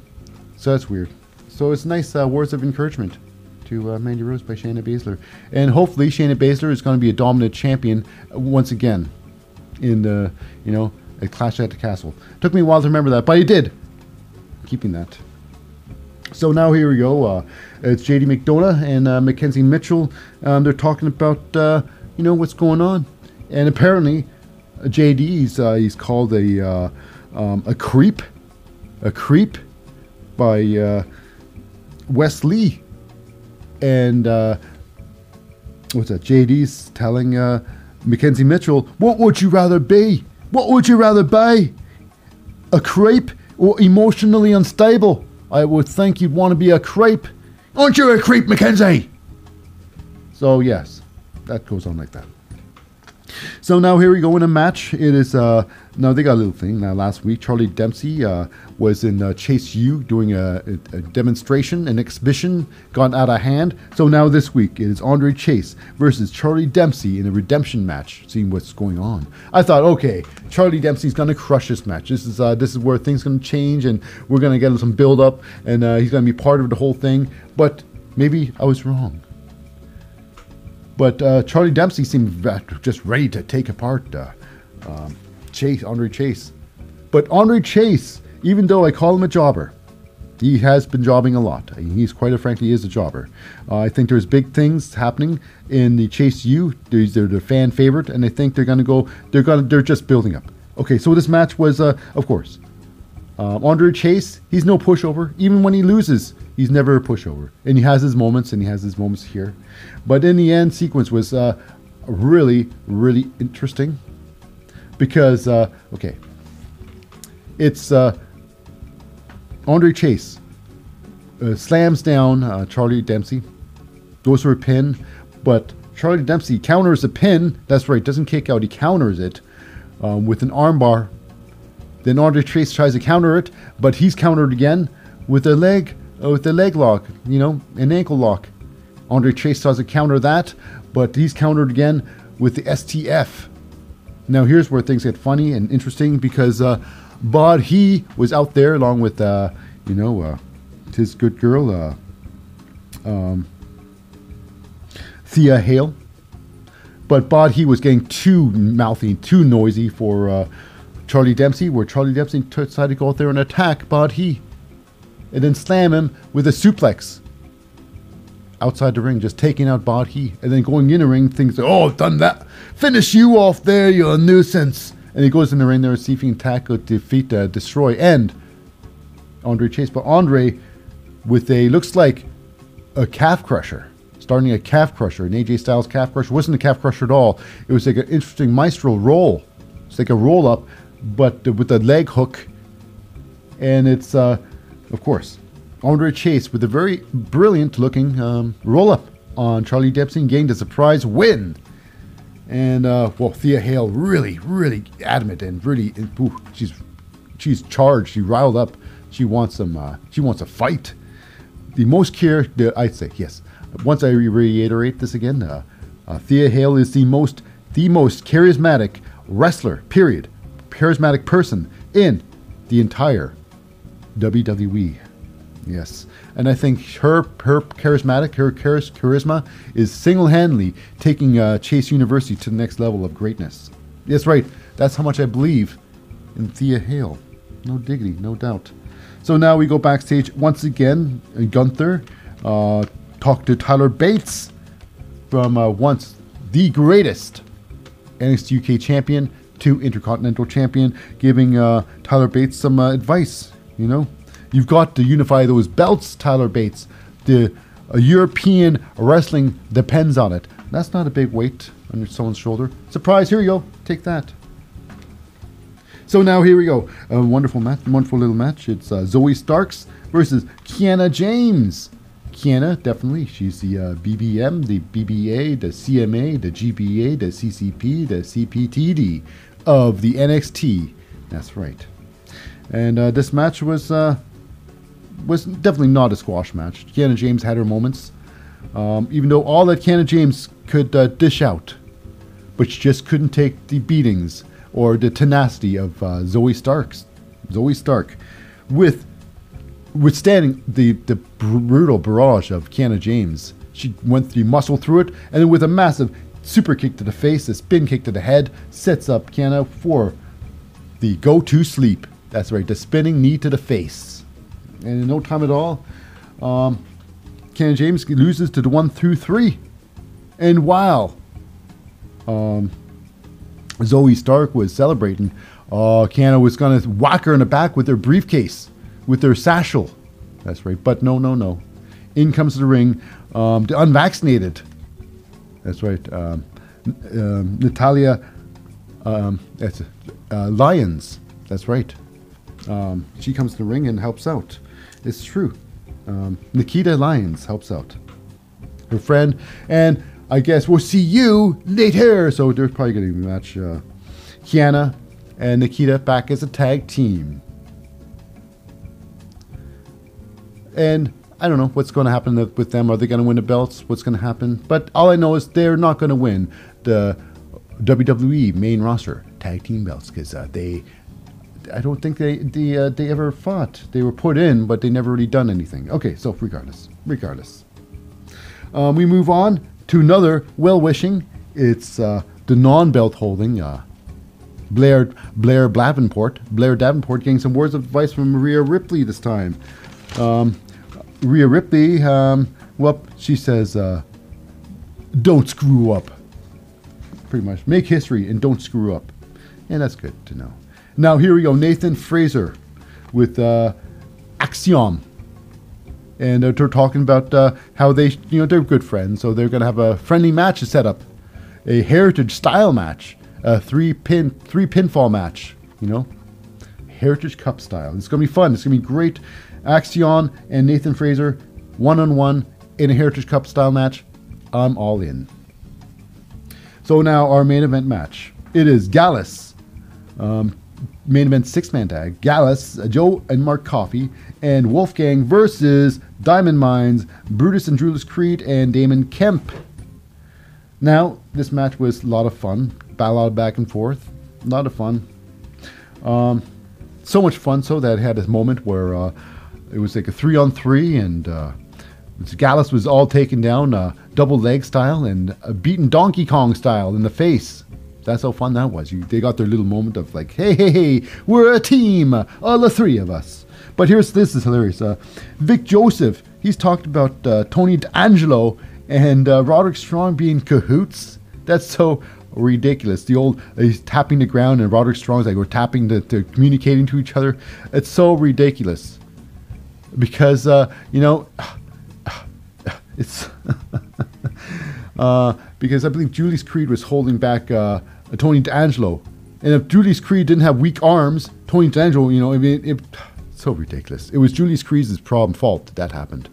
So, anyways, um, Wade Barrett is probably like, hey, listen, uh, you know, Vic Joseph, uh, what have you been smoking, dude? Sort of. But anyways, uh, and he brings up that in fact that it's Julius was poisoning the well of Diamond Mine. He's the one that's getting everybody uh, against Roderick Strong, and I think he's right about that. He's totally right about that. But here's the funny thing in this entire match. It, this is where it falls apart. Roderick Strong, you know, or before we get that, this is this is uh, what I call the phantom bump. Julius Creed, he goes out the ring there. He does some damage a bit, and he throws in uh, um, Joe Coffey in the ring there, and he goes into uh, do some damage on Joe Coffey. I guess he gets on the ring apron. He's gonna, uh, I guess, slingshot himself in or something. But he definitely slips. He uh, he slips, or maybe he's expecting something to happen and never happened just yet. So he uh, he flips over, and then it's uh, Mark Coffey grabs the apron. Oh, I'm late. Whoopsie and in comes up. Okay, now the funny part comes in. Damon Kemp's cleaning house. Um, he's got Mark Coffey ready for a super power slam to finish a match. While this happens, Roderick Strong decides to join the match with his uh, phone, saying that I've got the proof. I've got the proof. And Damon Kemp uh, runs out there. I mean, this is so weird. Waiting right there. I mean, he could have waited after, but he wanted to be uh, um, he wants to be noticed and he wants to be uh, forgiven for what's happened in the ring and what's happening with the uh, Creed brothers and their disdain for Roderick Strong. He's like, no, you're all wrong and I'll prove it right now. Damon Kemp comes out the ring there. And he's like, what are you doing? I want to see this. So he stomps on the phone a little bit. And then, uh, you know, all hell breaks loose. Uh, yeah. Eventually, Damon Kemp gets in the ring. Gets uh, he gets the ring against their uh, um, he takes over, he goes in the ring, he picks up on Mark. Uh, Mark gets, uh, um, well, it doesn't matter. Ends up Joe Coffey with his patented discus clothesline takes out Damon Kemp with a one, two, three, and uh, the one, two, three came really fast because as Joe Coffey was pinning. uh, Getting to the pin of uh, Damon Kemp, the referee was already counting one, and then he gets the pin two. It's just so weird. What's I don't understand. The referee was uh, definitely had to get this over fast. Um, Joe Coffey, I don't know why he had to go into one way. So he was pinning, but he had to spin around for some stupid reason. I don't pin on this side. It feels so uncomfortable. So while he's spinning around, the referee's counting. Ridiculous. Ridiculous. And then after the match, um, the uh, Pretty Deadly come in and beat up uh, Diamond Mine. And then after that, all hell breaks loose. Almost entire locker room comes out there and fight the big AEW finish. So now, now that ends the, the fights, but backstage, it's not over. Bron Breakker again is visited by another opponent, another um, Words of Advice, a former competitor, Tommaso Ciampa, he was known as now, just Ciampa. Um, giving him some advice about, uh, you know, how big the moment is. And use that uh, fear and stuff like that to feed you and become great, become greater, build your legacy, build our legacy. So, right, uh, Ciampa with some great words of advice. Um, even though right now he's in uh, limbo with the Miz, but they're doing some great things. They're doing some fun things. But Miz always does some fun things when he's ever tag team with somebody. But I'm just worried about after that. But regardless, this is the words of advice of Tommaso to uh, uh, Ciampa to uh, Bron Breakker. So now we go into the ring with Carmelo Hayes and his hype man Trick Williams in ring promo talking about they don't have a match at Worlds Collide.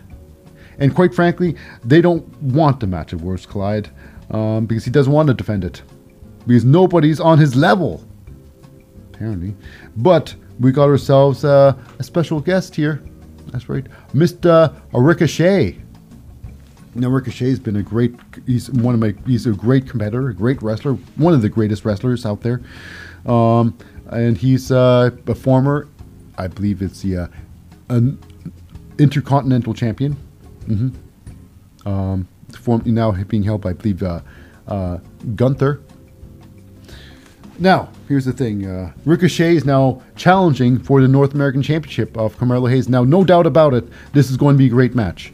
But I think Ricochet is going to be jobbing this match to Carmelo, to Carmelo Hayes at, that's right, Worlds Collide. That's what I think. Mm-hmm. We'll find out if I'm right at all on my next episode of the NXT 2.0. So now, with that said, after this whole uh, exchange before it ended with Carmelo Hayes, Trick Williams, and uh, you know um, Ricochet. They go into a fight. They, they fight it out, and Ricochet beats up both Trick Williams and Carmelo Hayes, and basically he's uh, giving him the belt for now. You can hold this for now. I'll be back for later. That's basically what he said. So now, that wraps up for this entire episode of the NXT 2.0. Uh, was a great episode. Uh, but of course, fear not, listener. Stay tuned for coverage of the NXT UK right after this short announcement. Hey, listener. It's Lip Hazleywood here with a quick reminder that the wrestling show posts videos every now and then onto YouTube. So if you would like to check out a the wrestling show video, check out the show on YouTube today. And now back to the show. The wrestling show, oh, oh, oh, baby. It's time for the wrestling show to take one final and cynical look back at representing the WWE and live from the BT Sports Studios from way across the pond in London. It's the NXT UK air date September 1st, 2022. This is also, like I say, the final episode. So, let's go. Welbo, Welbo, welcome back to the Wrestling Show, listener. I'm Lip Hazleywood, and we're going to start with a very cynical review slash look back at the final episode of the NXT UK. But before we get a crackin', we first recognize the non-competitors. First, representing the authority figure. You might think it's Johnny Saint, but it's actually Sid Scala. Next, the commentary crew. The play-by-play guys, the hosts, and some might even call them narrators of the show, like me. They are my personal favorite. One, Andy Shepherd. He has grown on me completely. And one of my faves also is Nigel McGuinness. Now, without further kudos, let's get on with the show. Let's get tucked in and get on with the show, as they'd say. Somebody says that at least. Okay, well, as we all know, these episodes have been pre taped, and this is the final episode. Um, now, unfortunately, we already know who won the matches due to uh, the fact that these are pre taped, and uh, the spoilers were on uh, NXT 2.0 already aired. So, this is the fatal, not the, it's a four way elimination match for the number one contendership for the NXT UK Championship. Currently being held by the final boss, Meiko Satomura. Now, in this match is uh, our current winner of the match. It's uh, Blair Davenport. Then it's Amale and uh, Eliza Alexander and Isla Dawn. Isla Dawn is my favorite of the four, but unfortunately, she gets eliminated very foist in the match. Um, I gotta say, the crowd was all up in Amale. They love Amale. They're calling into her. Uh, they love her. She's a French hope, and uh, they're calling the French toast. No, they're calling French hope. I'm just joking. Um, it sounds like French toast to me because I make it in my mind sound like French toast because it's funnier that way. All right, all right. So, in the match uh, was a lot of high spots like uh, Amale getting everybody all set up outside there. Uh, Blair um, Eliza and Isla Dawn is all outside the uh, ring area waiting for the big spot done by Amale. That's right. So Amale climbs on the top rope, and with all the gusto of a Rey Mysterio, she falls off the top rope into the awaiting arms of Blair, Eliza, and um, Isla, taking a hit. So regardless, this match had it all, like I say. Even they had the, the Tower of Doom Isla Dawn uh, sets herself up on the top rope, and then it's uh, um, you know Blair Davenport knocking her off her high horse. She gets down there, and then she gets her in a, a suplex, and then it's uh, Alexander comes in and goes on the other side of the suplex, and then it's uh, Amale, Amale coming in on the bottom and finishing with the double power bomb suplex combo. Well, I'm never a fan of this move, but it's good to know that uh, they're not using this often and they break it out in special occasions. And the last match of the NXT UK, I guess that's a special enough occasion to break out this dumb move. Okay, so we move on. The finish of Isla Dawn. It's Amale gets her up into the Hope Breaker. That's right. Smashes her down, and not just Amale pins her, but uh, Eliza and Blair also jump on top and pile on Isla, getting her the first out. So next out, we got ourselves uh, a wonderful, a huge move. This is uh, the move of the night, I suppose. It's a lucha move. It's uh, Blair Davenport with a missile dropkick, or like a drop a shotgun, but missile dropkick here. Um, off the top rope, smashing, smoking a mile, a mile, or male, whatever you say it. It's okay with me, but okay with her, I don't know. oh boy. Okay, so anyways, uh, Blair Davenport with a massive missile dropkick to a mile, and uh, then, because of course uh, Eliza pushes a male in a way, then Eliza takes full advantage, gets Blair Davenport, and chucks her into the ring post, and then finishing off Amal with a wonderful, um, uh, her patented uh, Mandy Rose knee, running knee. No, really, uh, she does more of a, uh, it's like a claymore knee instead of a kick. It's a knee. It's like a claymore knee. Uh, claymore style done. I mean, because we all know claymore is actually a sword. So yeah, um, it's Drew McIntyre style knee, but uh, foot, but you know, you know what I mean. Okay, so that puts a mile out, and we have one on one now in the ring. It is going to be fantastic. It was a good. Now, uh, it was unfortunate that the crowd favorite, Amal, was uh, eliminated because the crowd is now like, who do we vote for? Who do we like less? Or who do we, you know? And they figured that they don't, all like uh, Eliza less than Blair, so they cheered for Blair. And yeah, it is true. It's uh, you got to say the crowd is a little fickle, but uh, who else are they going to cheer for? They're not going to boo everybody. Come on now, let's get it real here. Let's get the real here. So now, setting up. Uh, this was fun. Now, uh, setting up for the finishing sequence was, uh, um, what's that?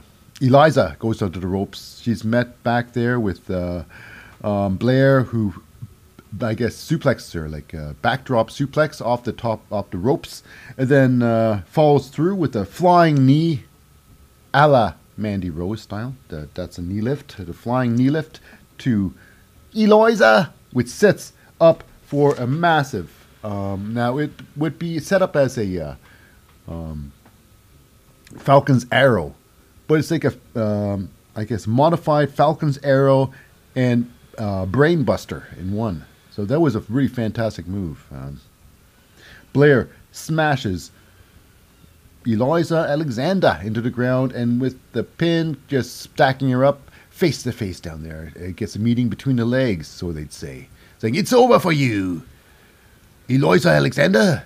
I'm moving on, baby." Where whatever they had, they must have said some words. They had a good match. Good match.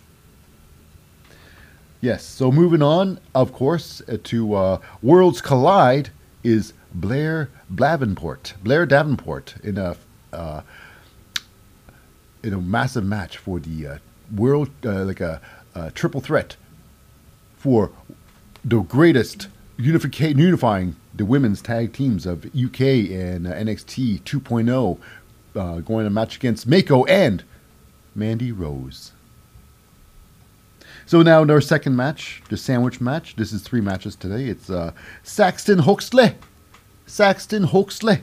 She keeps in the ring there. Does this uh, a charging thing. I think Saxon Huxley. He's uh, a, a good personality. He's, you can you can grow on his look.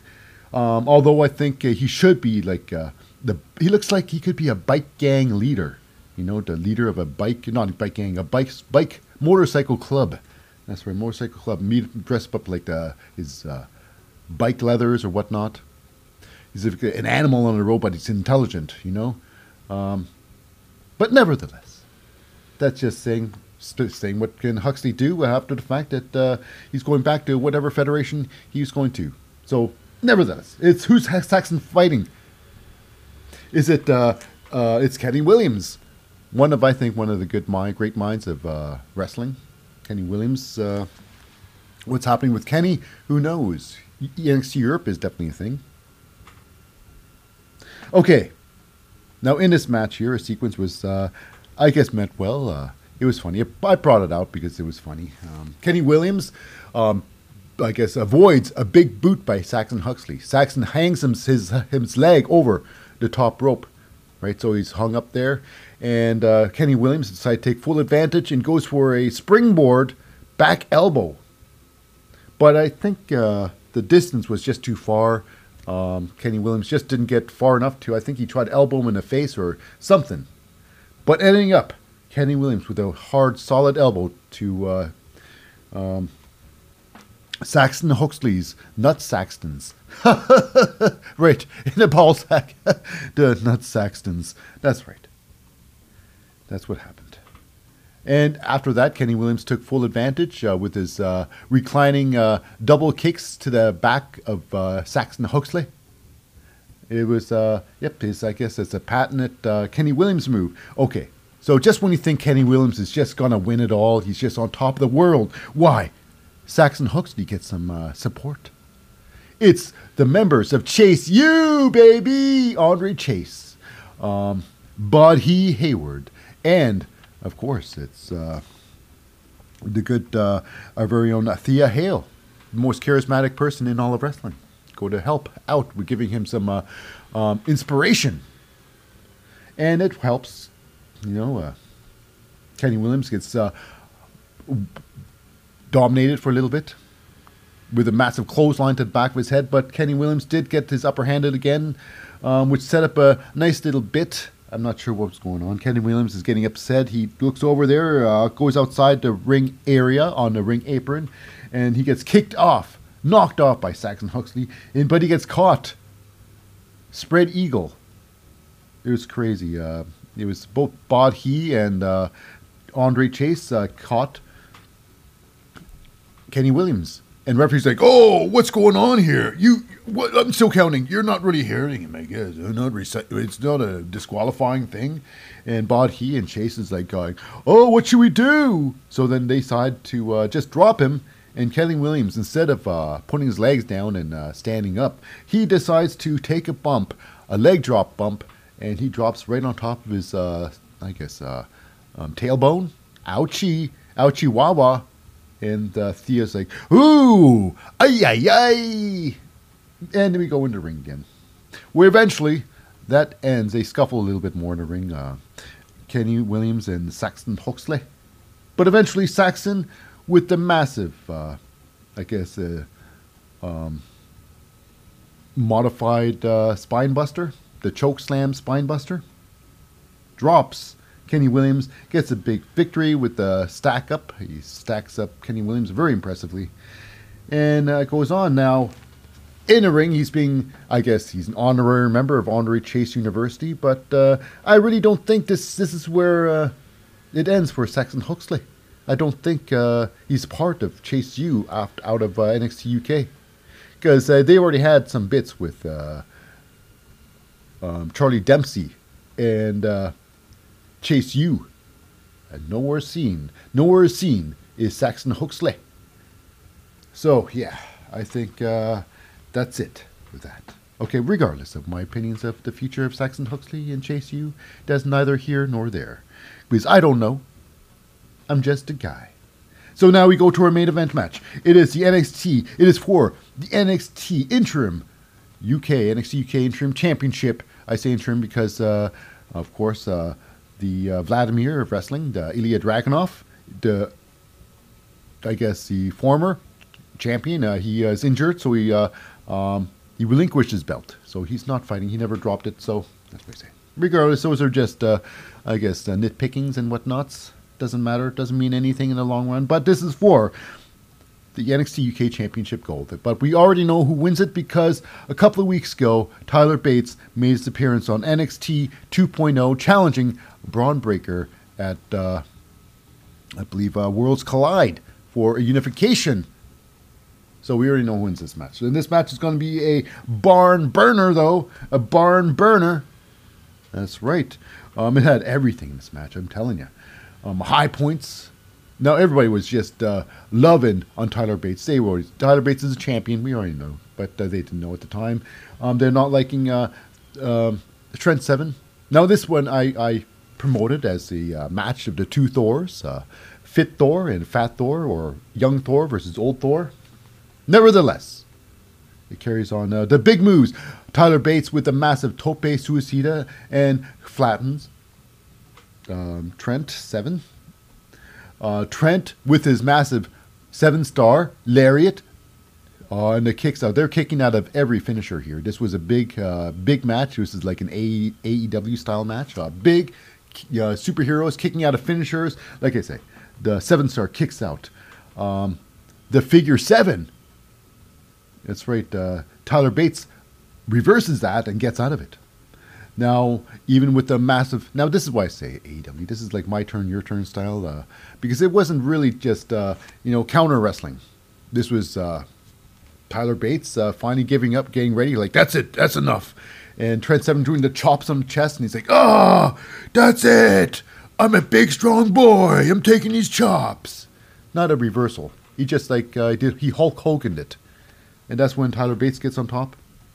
And Tyler Bates with massive Tyler Driver, um, 97. But, like I say, it's been a kick out of finisher move day. And uh, Trent Seven kicks out, even though I don't think he really did. It was a ver- it was on the wire. It would have been a three count in the real world, but this is wrestling world, and it doesn't. And we move on, and of course Tyler, um, I guess he slips up a bit, and Trent gets the upper hand, and he gives Tyler the Tyler driver 96. And it's true. Or 97, I should say.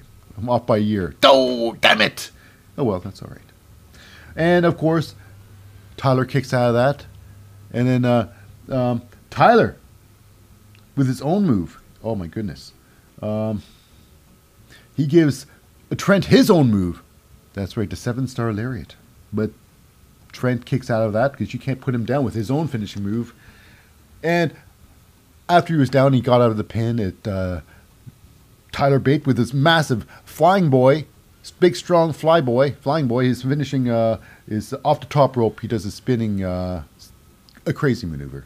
His uh, a good finisher. I can't remember what it's called, but nevertheless, his uh, fly boy uh, Tyler Bate. It was great,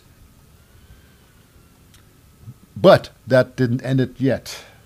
He kicked out of that, but he was still out of it enough so that Tyler could uh, pick up the pace and then finish off Trent Seven with a massive, massive uh, Tyler Driver 97. Trent Seven could not kick out of that, and with that, with that said, Tyler Bate was rewarded the championship gold, and they won off the air. I would have thought, you know, whomever there, whomever, and uh, the roster would have been. Uh, I guess it'd be good any if the entire roster would have came out to uh, congratulate uh, Tyler Bate on his championship and to say fairly farewell on their final show. But that didn't happen. That didn't happen there. They just had a montage at the end about the the time they had Tyler Bate as uh, first champion and last champion and uh, everything in between. That's true. Now that wraps it up for this week's episode NXT UK. Um, the final episode NXT UK.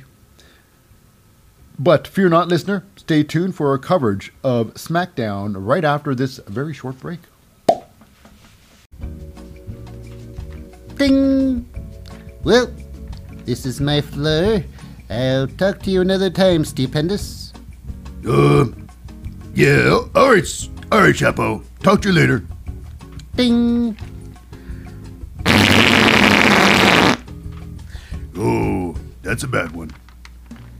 Ding! Excuse me, but can you press floor 8 for me? Oh, uh, oh, uh, oh, oh, I, I sure can. Hey, you look a little concerned. What's wrong? Well, it smells like cigar smoke in here. Uh, have you been smoking? You know, you're not supposed to smoke in elevators. Do you know it's against the law? Relax, guy. I don't even smoke. And hey, what you're breathing in your lungs right now are the noxious gases expelled from my body. Right from the insides. But fear not. Thanks to Wind X, uh, what you thought was a wonderful cigar odor wafting through the air is actually me breaking the very wind. You know, I'm really not sure what's worse. Do you suffer from intestinal combustion and IFSF, insufferably foul smelling farts? Well, then Windex may be the solution for you.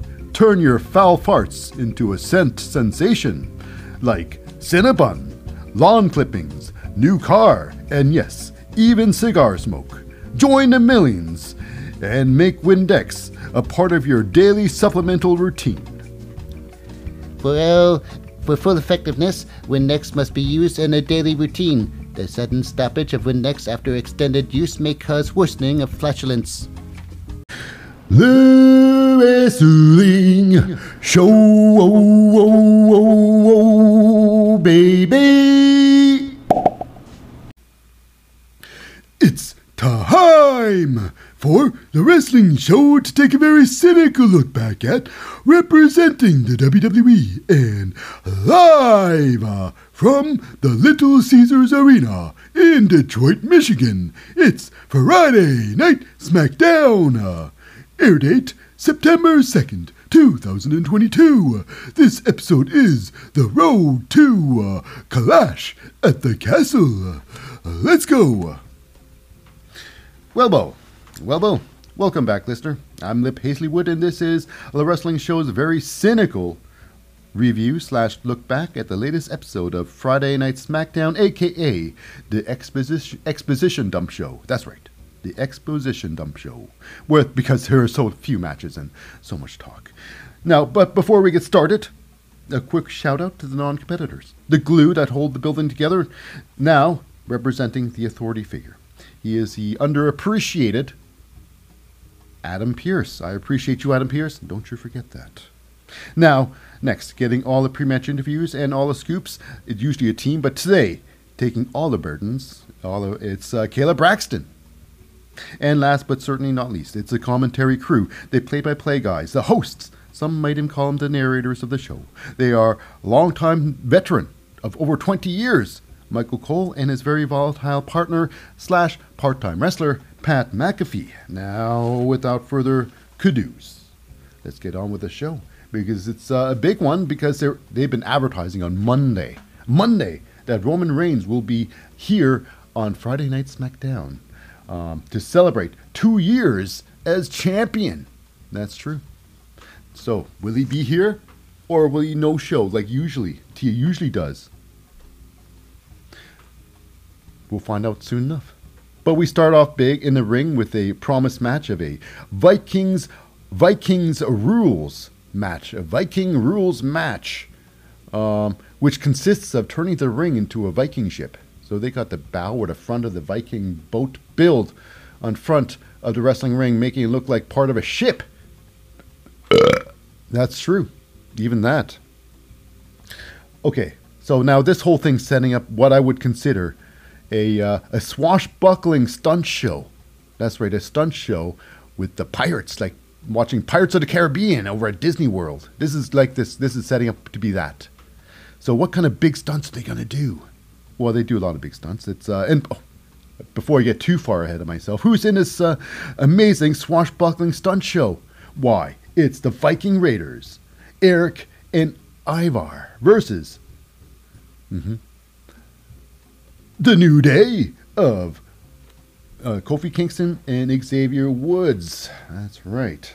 I guess uh, dressing up for the occasion, uh, fun uh, ring gear. Uh, Kofi as Thor, and uh, um, I don't know what uh, Xavier's looking to try look at look like. Not sure at all. Weird helmet guy is Xavier Woods. Okay, so anyways, we go in the ring. It's fun. It's fantastic. The uh, Viking Raiders gets uh, chucked into the corner of the uh, ring there, and uh, the New Day start the unicorn stampede, so to speak. They start stomping mud holes in both Eric and Ivar, and it was hilarious because the sounds that was coming out of them. It sounded like that girl, uh, the reporter, uh, that meme reporter who uh, was crushing grapes and she fell out of her bucket and she fell on the ground. She made the weird noises, just like that, but funnier, but more hilarious. Now, it got to a point where they said, uh, now, no holds barred means uh, anything goes. You can use anything. They had these shields, these nice uh, little prop shields around the outside of the ring, uh, two sides of the ring, flanked the two sides of the ring. And eventually, Kofi Kingston pulls out his, I guess, his deadly weapon. Was so ridiculous. I think the Thor, his Thor hammer with the unicorn horn as a handle. That's right. It's screen prop, and it was a not just a any prop, but it was a cheap prop. hmm Just a cheapo prop, and he came off top rope and and bonked Eric on the head with that prop, and the prop exploded immediately. Because what are you gonna do with uh, if it's made of styrofoam held together with uh, uh, plastic? That's true. That's true. So early on in the match, Kofi and uh, Xavier grabbed tables to set them up, but it was the Viking Raiders who set them up completely and they uh, stacked them one on top of each other just outside of the bow, the front, the, the new uh, prop part uh, um, of the uh, ring that they built for the match. They've never done this before, but regardless, it was a spectacle. So they set up the chairs, but the match, or ladders, or the stairs. I mean, the tables. I can go through everything before I get to what I want to say. But here we go.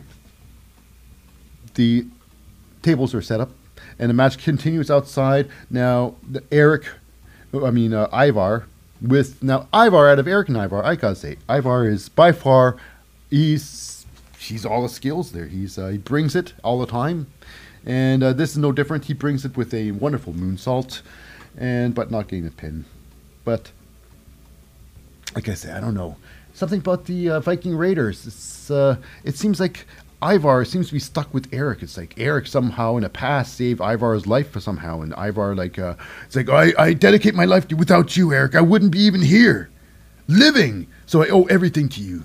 I owe you my life, and if you want to be part of the Viking Express for the rest of your life, so shall it be. But regardless, it's a good thing that they're tag team for so long, and regardless of my constant nagging, which means nothing by the way. So, including Xavier Woods goes up and gives us his uh, honor honor elbow, his uh, giant honor roll elbow, not honor roll elbows, whatever. It's some sort of uh, diploma elbow off the top rope, you know, the springboard type thing, the walking off. It doesn't matter. Who cares? doesn't end a match. Now, what does end a match? We have a sequence or final sequence is on that uh, newly built bow of that ship.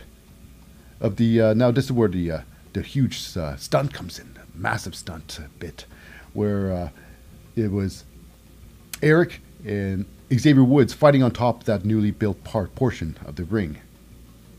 And then it's uh, Ivar. Ivar comes in there to help out. And then Kofi comes in to try help out, but he got smashed by uh, a shield. He jumped off top rope and he got smashed by the shield. He fell off the, the uh, bow into the water. Poosh! The fake water. It's hilarious. Okay. And eventually, Xavier Woods got his ass pounded and then picked up when, with they call this, Eric and Ivar, the Viking Raiders, called this their finishing move. It's called, they call it the, the Ragnarok, the Thor Ragnarok. Scratch the Thor part. I bet they watched Thor and thought, wow, I wonder what Ragnarok means. And they looked it up and like, wow, I like what that means. Let's call it our finishing move too. That's right, Ivar. Let's do it. By the way, I'm Eric. Hey Eric, why are you using that voice? Uh, That's right. Maybe I should use my real voice. Okay, enough with that. So they put uh, Xavier Woods through two prop tables. That's right. I call it prop. No, I guess. Yeah. Who are you going to do? Put them through real tables that could actually injure somebody. So he gets put through two tables. It looks spectacular, I suppose. And uh, it's uh, Ivar with the big pin and the Viking Raiders with the win after months of feuding and once of fighting. Finally, does this put an end to this thing? Who knows? I bet it doesn't, because what's next for the Viking Raiders? Are, are they going to go for a title run? I don't think so. It won't be for another uh, ever. Okay, so now we go backstage with Sami Zayn, the great Sami Zayn, party planner tonight. Party planner for uh, um, Roman Reigns celebrating two years. And of course, it's uh, the good cop, bad cop situation. So good. Jey, uh, bad cop Uso, and Jimmy, good cop Uso. So good. So good. So much chemistry. So enthralling. So riv- riveting. It is uh, great, entertaining t- uh, television right there, I tell you. I tell you right there. And it's basically uh, Sami Zayn getting everything prepared for the big dog himself for the main event. Now we go backstage here. It's uh, um, Kayla Braxton with Shayna Baszler talking about um, her match with Liv Morgan, how Shayna's going to uh, torture Liv Morgan and uh, just get that belt. Now, Liv Morgan ends up coming in there and uh, literally doesn't see anything into in uh, Shayna Baszler. Looks at Shayna like she's an absolute loser, saying she's going to rip her arm off. Liv Morgan says she's going to rip Shayna Baszler's arm off. I almost peed myself laughing. It was hilarious. But you know what? Liv Morgan said that with a lot of conviction. I mean, uh, it's hilarious that no one broke out laughing.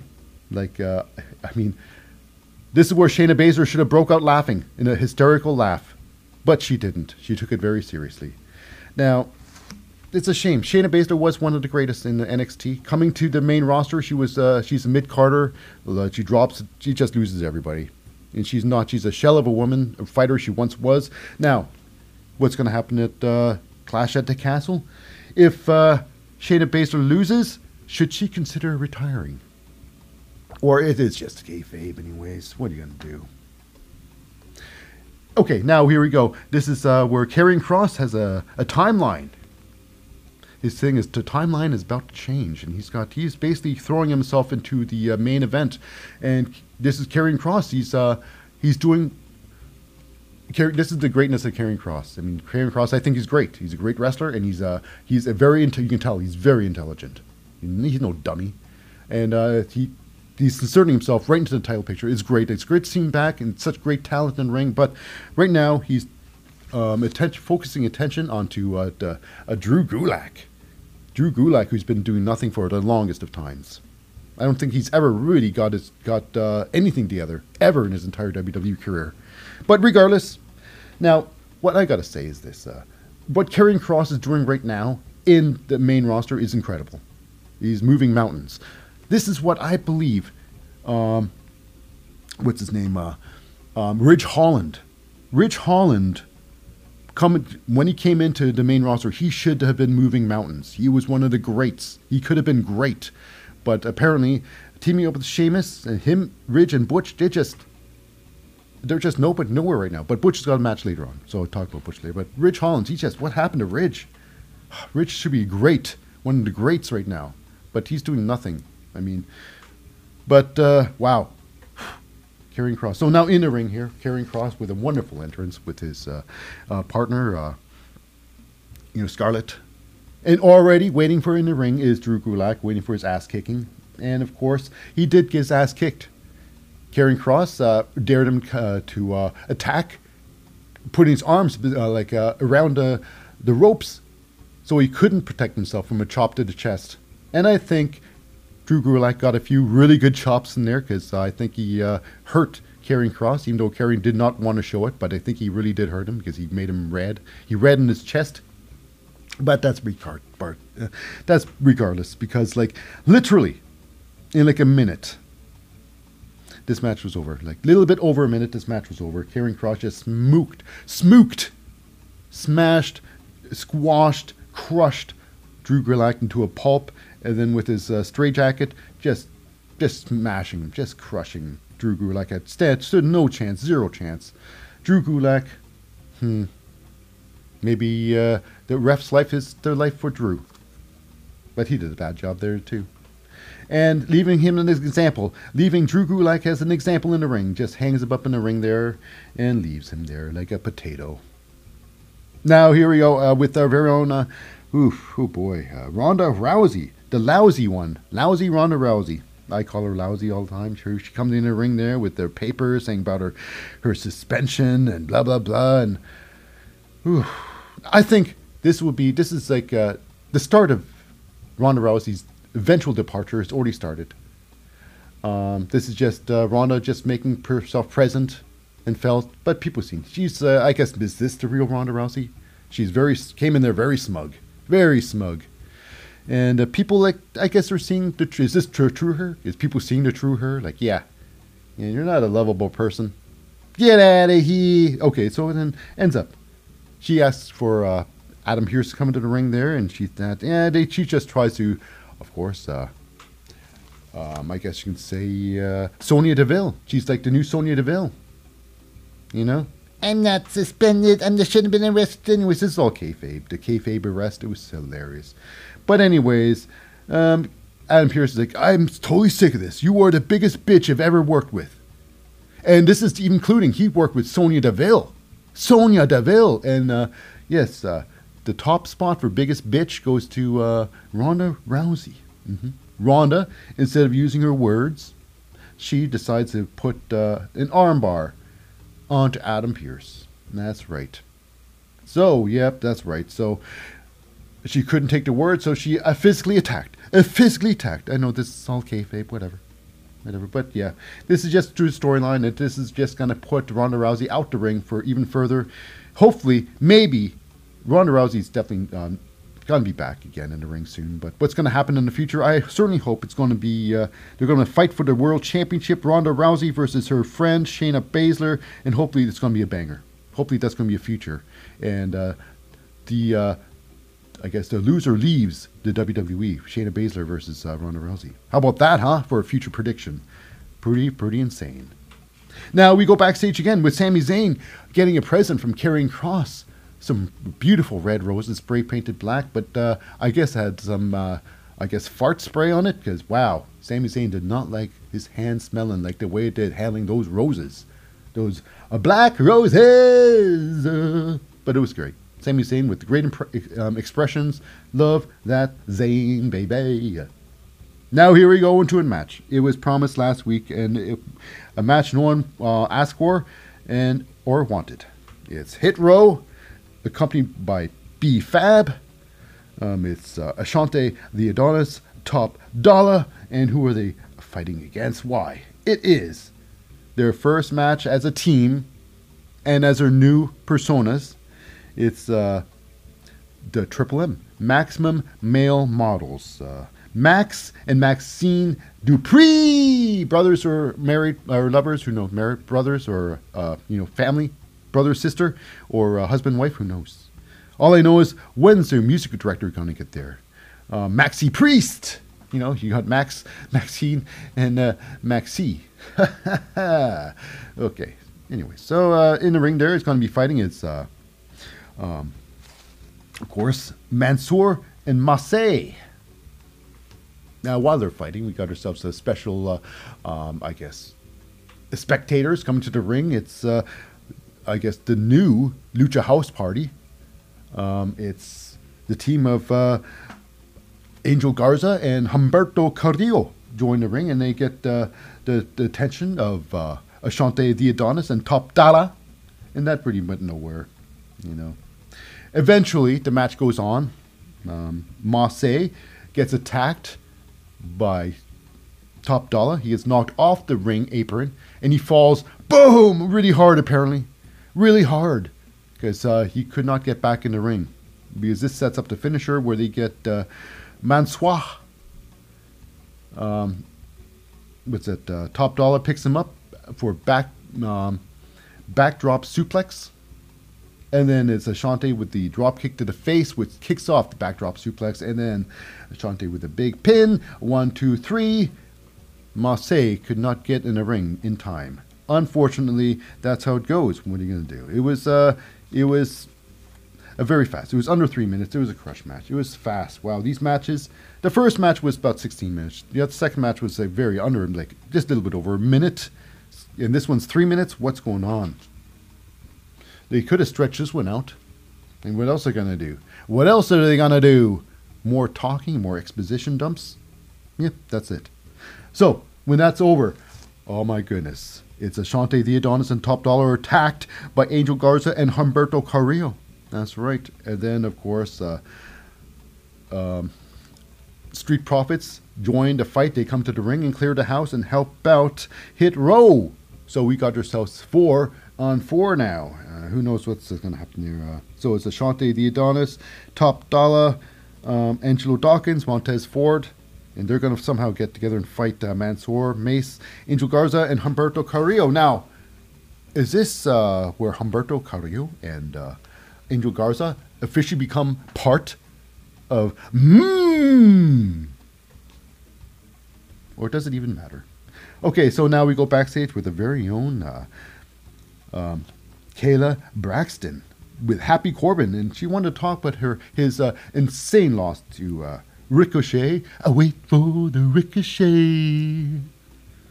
Open challenge. Now, uh, the open challenge is going to be uh, called out by uh, Happy Corbin, saying things are great. I'm happy. I'm going to call go out there and call out a, an open challenge. So he goes out there, and who answers the call? Why? It's the very own Shinsuke Nakamura. Now, this was um, this was a very fast match again. Another very fast match. Uh, um, Happy Corbin is definitely, I guess he's showing another time, it's uh, back to basics. When Happy Corbin, before he was happy, he was broke ass Corbin. You know, he was poor and he, he lost everything. Ooh-hoo. Now this time he's uh, losing. He, he does. He's rich still, but he's just losing his match and his confidence. Boo hoo hoo. And literally in under three minutes, Shinsuke Nakamura wins this match. Now to end this, the, the final sequence was uh, Happy Corbin going for the end of days, but uh, Shinsuke uh, lands on his feet, does a full flip, lands on his feet, goes to the ropes there, turnbuckles. Um, Happy Corbin runs to turnbuckles, does his uh, bottom rope slide under the ropes, and goes back in the ring to attack Shinsuke. But Shinsuke was ready and waiting with a Kinshasa right in the face, ending the match very quickly, very very quickly. Uh, Shinsuke with a with a very very big win, but does that mean anything for Shinsuke? Not really, not really. I think it's just setting up uh, Happy for something, and it does. Happy outside after the match, you know. I guess he's uh, you know moping out out back area, and where a big limousine comes in there with the Longhorns, Texas Longhorns, baby, and a voice comes out, um, and uh, well, you know, Hey, what happened to you? What happened to you? was the voice. And of course, assuming who it could be, it could be John Bradshaw Layfield coming back in to give some uh, help to uh, to help bolster uh, Happy Corbin in his his career. I don't know. That's just assuming. Now here we go to our main event match. It is representing the Brawling Brutes. It is a Man Bun Butch versus representing, uh, I guess, uh, Gunther. It's Ludwig Kaiser. Now, this match here showed a couple of things. Uh, Butch, I guess uh, he took the man bun out for before the match, and surprise, surprise, the new look Butch looks awfully like what uh, Pete Dunne would wear in a ring. Exactly what he would wear, but uh, instead uh, he has a new logo on the side. So basically, he's like, forget that old look, the suspenders. I don't not Sheamus with long pants. You know, I still think he should wear long pants. He should like uh, a different style, more baggier pants. You know, hide those skinny legs, skinny ass legs of yours. You know, Butch. Hey, Butch. But regardless, this Butch. Um, now this I could I said this Butch could have been uh, this match could have been great or terrible, but this match was frantic to say the least. It was very frantic, very fast paced. There's no real resting points, no real uh, you know absorbing what's going on. It's just go go go. Uh, they both took turns fighting. It's just like a very action packed, and I gotta say it uh, had no heart, no heart in this match. It was just go go go action. Um, but it was uh, Butch, old school Butch, Pete Dunne style, the ground style, uh, and uh, the old finger pulling stuff. It was all there. It was all there. Um, they had uh, a couple of good spots outside the ring. Um, Ludwig Kaiser with uh, an uppercut, I think, to Pete Dunne or uh, Butch when he. Okay, well, regardless. Now, the end sequence was this. It seemed like uh, Ludwig Kaiser thought he had the upper hand on Pete Dunne or Butch, giving him this, uh, I guess, his DDT style thing, his, uh, his uh, crossroads style, his finisher. But Butch, back to his old style, grabs the old fingers of uh, Ludwig Kaiser and starts yanking them apart and, and manipulating, the mani- manipulating of the fingers. And Ludwig Kaiser really sold the hell out of this because he had to. If he didn't, will look really stupid. Okay, so with that, and then with the end of days, not the end of days, um, but Butch, yeah, yeah. Um, it's uh, Butch with his finishing move um, on uh, Kaiser, finishing it off. Is like back to old school. It was really wonderful, you know. Uh, it was not called the end of days because that's uh, Happy Corbin's move. I just can't remember what Butch's move is, and it's all right. It's all right because after he's been celebrated with uh, Sheamus and Ridge Holland.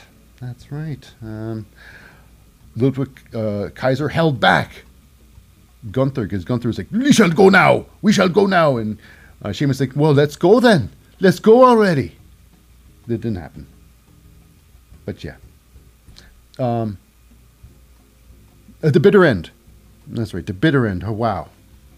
The bitter end is, uh, um, you know, Butch's finishing move. Okay, regardless, never mind. We'll go to the finishing sequence. It is uh, the celebration of, uh, you know, the the big dog, um, Roman Reigns, two years of uh, being champion. Now, even though he has not really fought many times, I don't think he's uh, defended it 20 times. I think what is uh, he defended it uh, 14, 15 times in two years, which is pretty depressing, pretty shitty. Um, it's it's almost like old back back in the days, you know, with uh, Bob Backlund and uh, Bruno Sammartino um, when they were champions. When they, you know, they rarely fought. It was not televised back then like that. You know, it's uh, it was a different period, so they're treating it like the same thing. So, anyways, regardless of that, and uh, he's a great champion. Nevertheless, he just barely he does he barely uh, defends it, barely defends it once every couple months. You know, so in the ring there is uh, oh some great chemistry of Sami Zayn and uh, uh, Jimmy and Jey Uso, so good. But ends up this: Will Roman Reigns show up at today's SmackDown? No, he will not. Now, they had a pre recorded clip, which who knows when it was taped. Could have been taped last week. But it was a pre recorded tape of uh, Roman Reigns showing up in the limousine, getting out of the car, and then getting Claymore in the face. That's right. So, yes, it would appear Roman Reigns might have been there, but we all know he's at Cardiff in Wales, um, already waiting for clash at the castle. It's true. And of course, in the ring there, they're shocked. Sami Zayn and Usos like, oh, what was going on? And then the big finish. The big finish. Um, um, Drew Drew McIntyre rushes the ring without without a stupid sword. Thank goodness. Um, you know, Karen. And he goes in there. Sami Zayn tries to put it like, oh, wait a second, tries to be uh, the mediator there, but he gets uh, bashed in the face. And uh, then it comes the destruction of the full bloodline, except, you know, he takes them all out.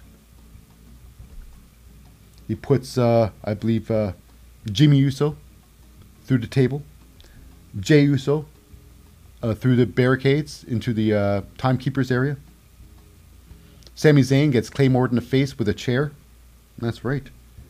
Looks like Drew McIntyre is ready for a clash at the castle at Cardiff in Wales tomorrow on Saturday. But, of course, that's it for this week's episode of Smack It Down. And uh, also concludes this entire episode of the podcast. Now, if uh, now for all you listeners who stuck around uh, for the very end, know I hold a very special place in my heart for you. So join us next week for an all new episode of The Wrestling Show without, oh my goodness, without NXT UK. So always remember, listeners, you matter, and stay tuned. Louis Ling Show, oh, oh, oh, oh, baby.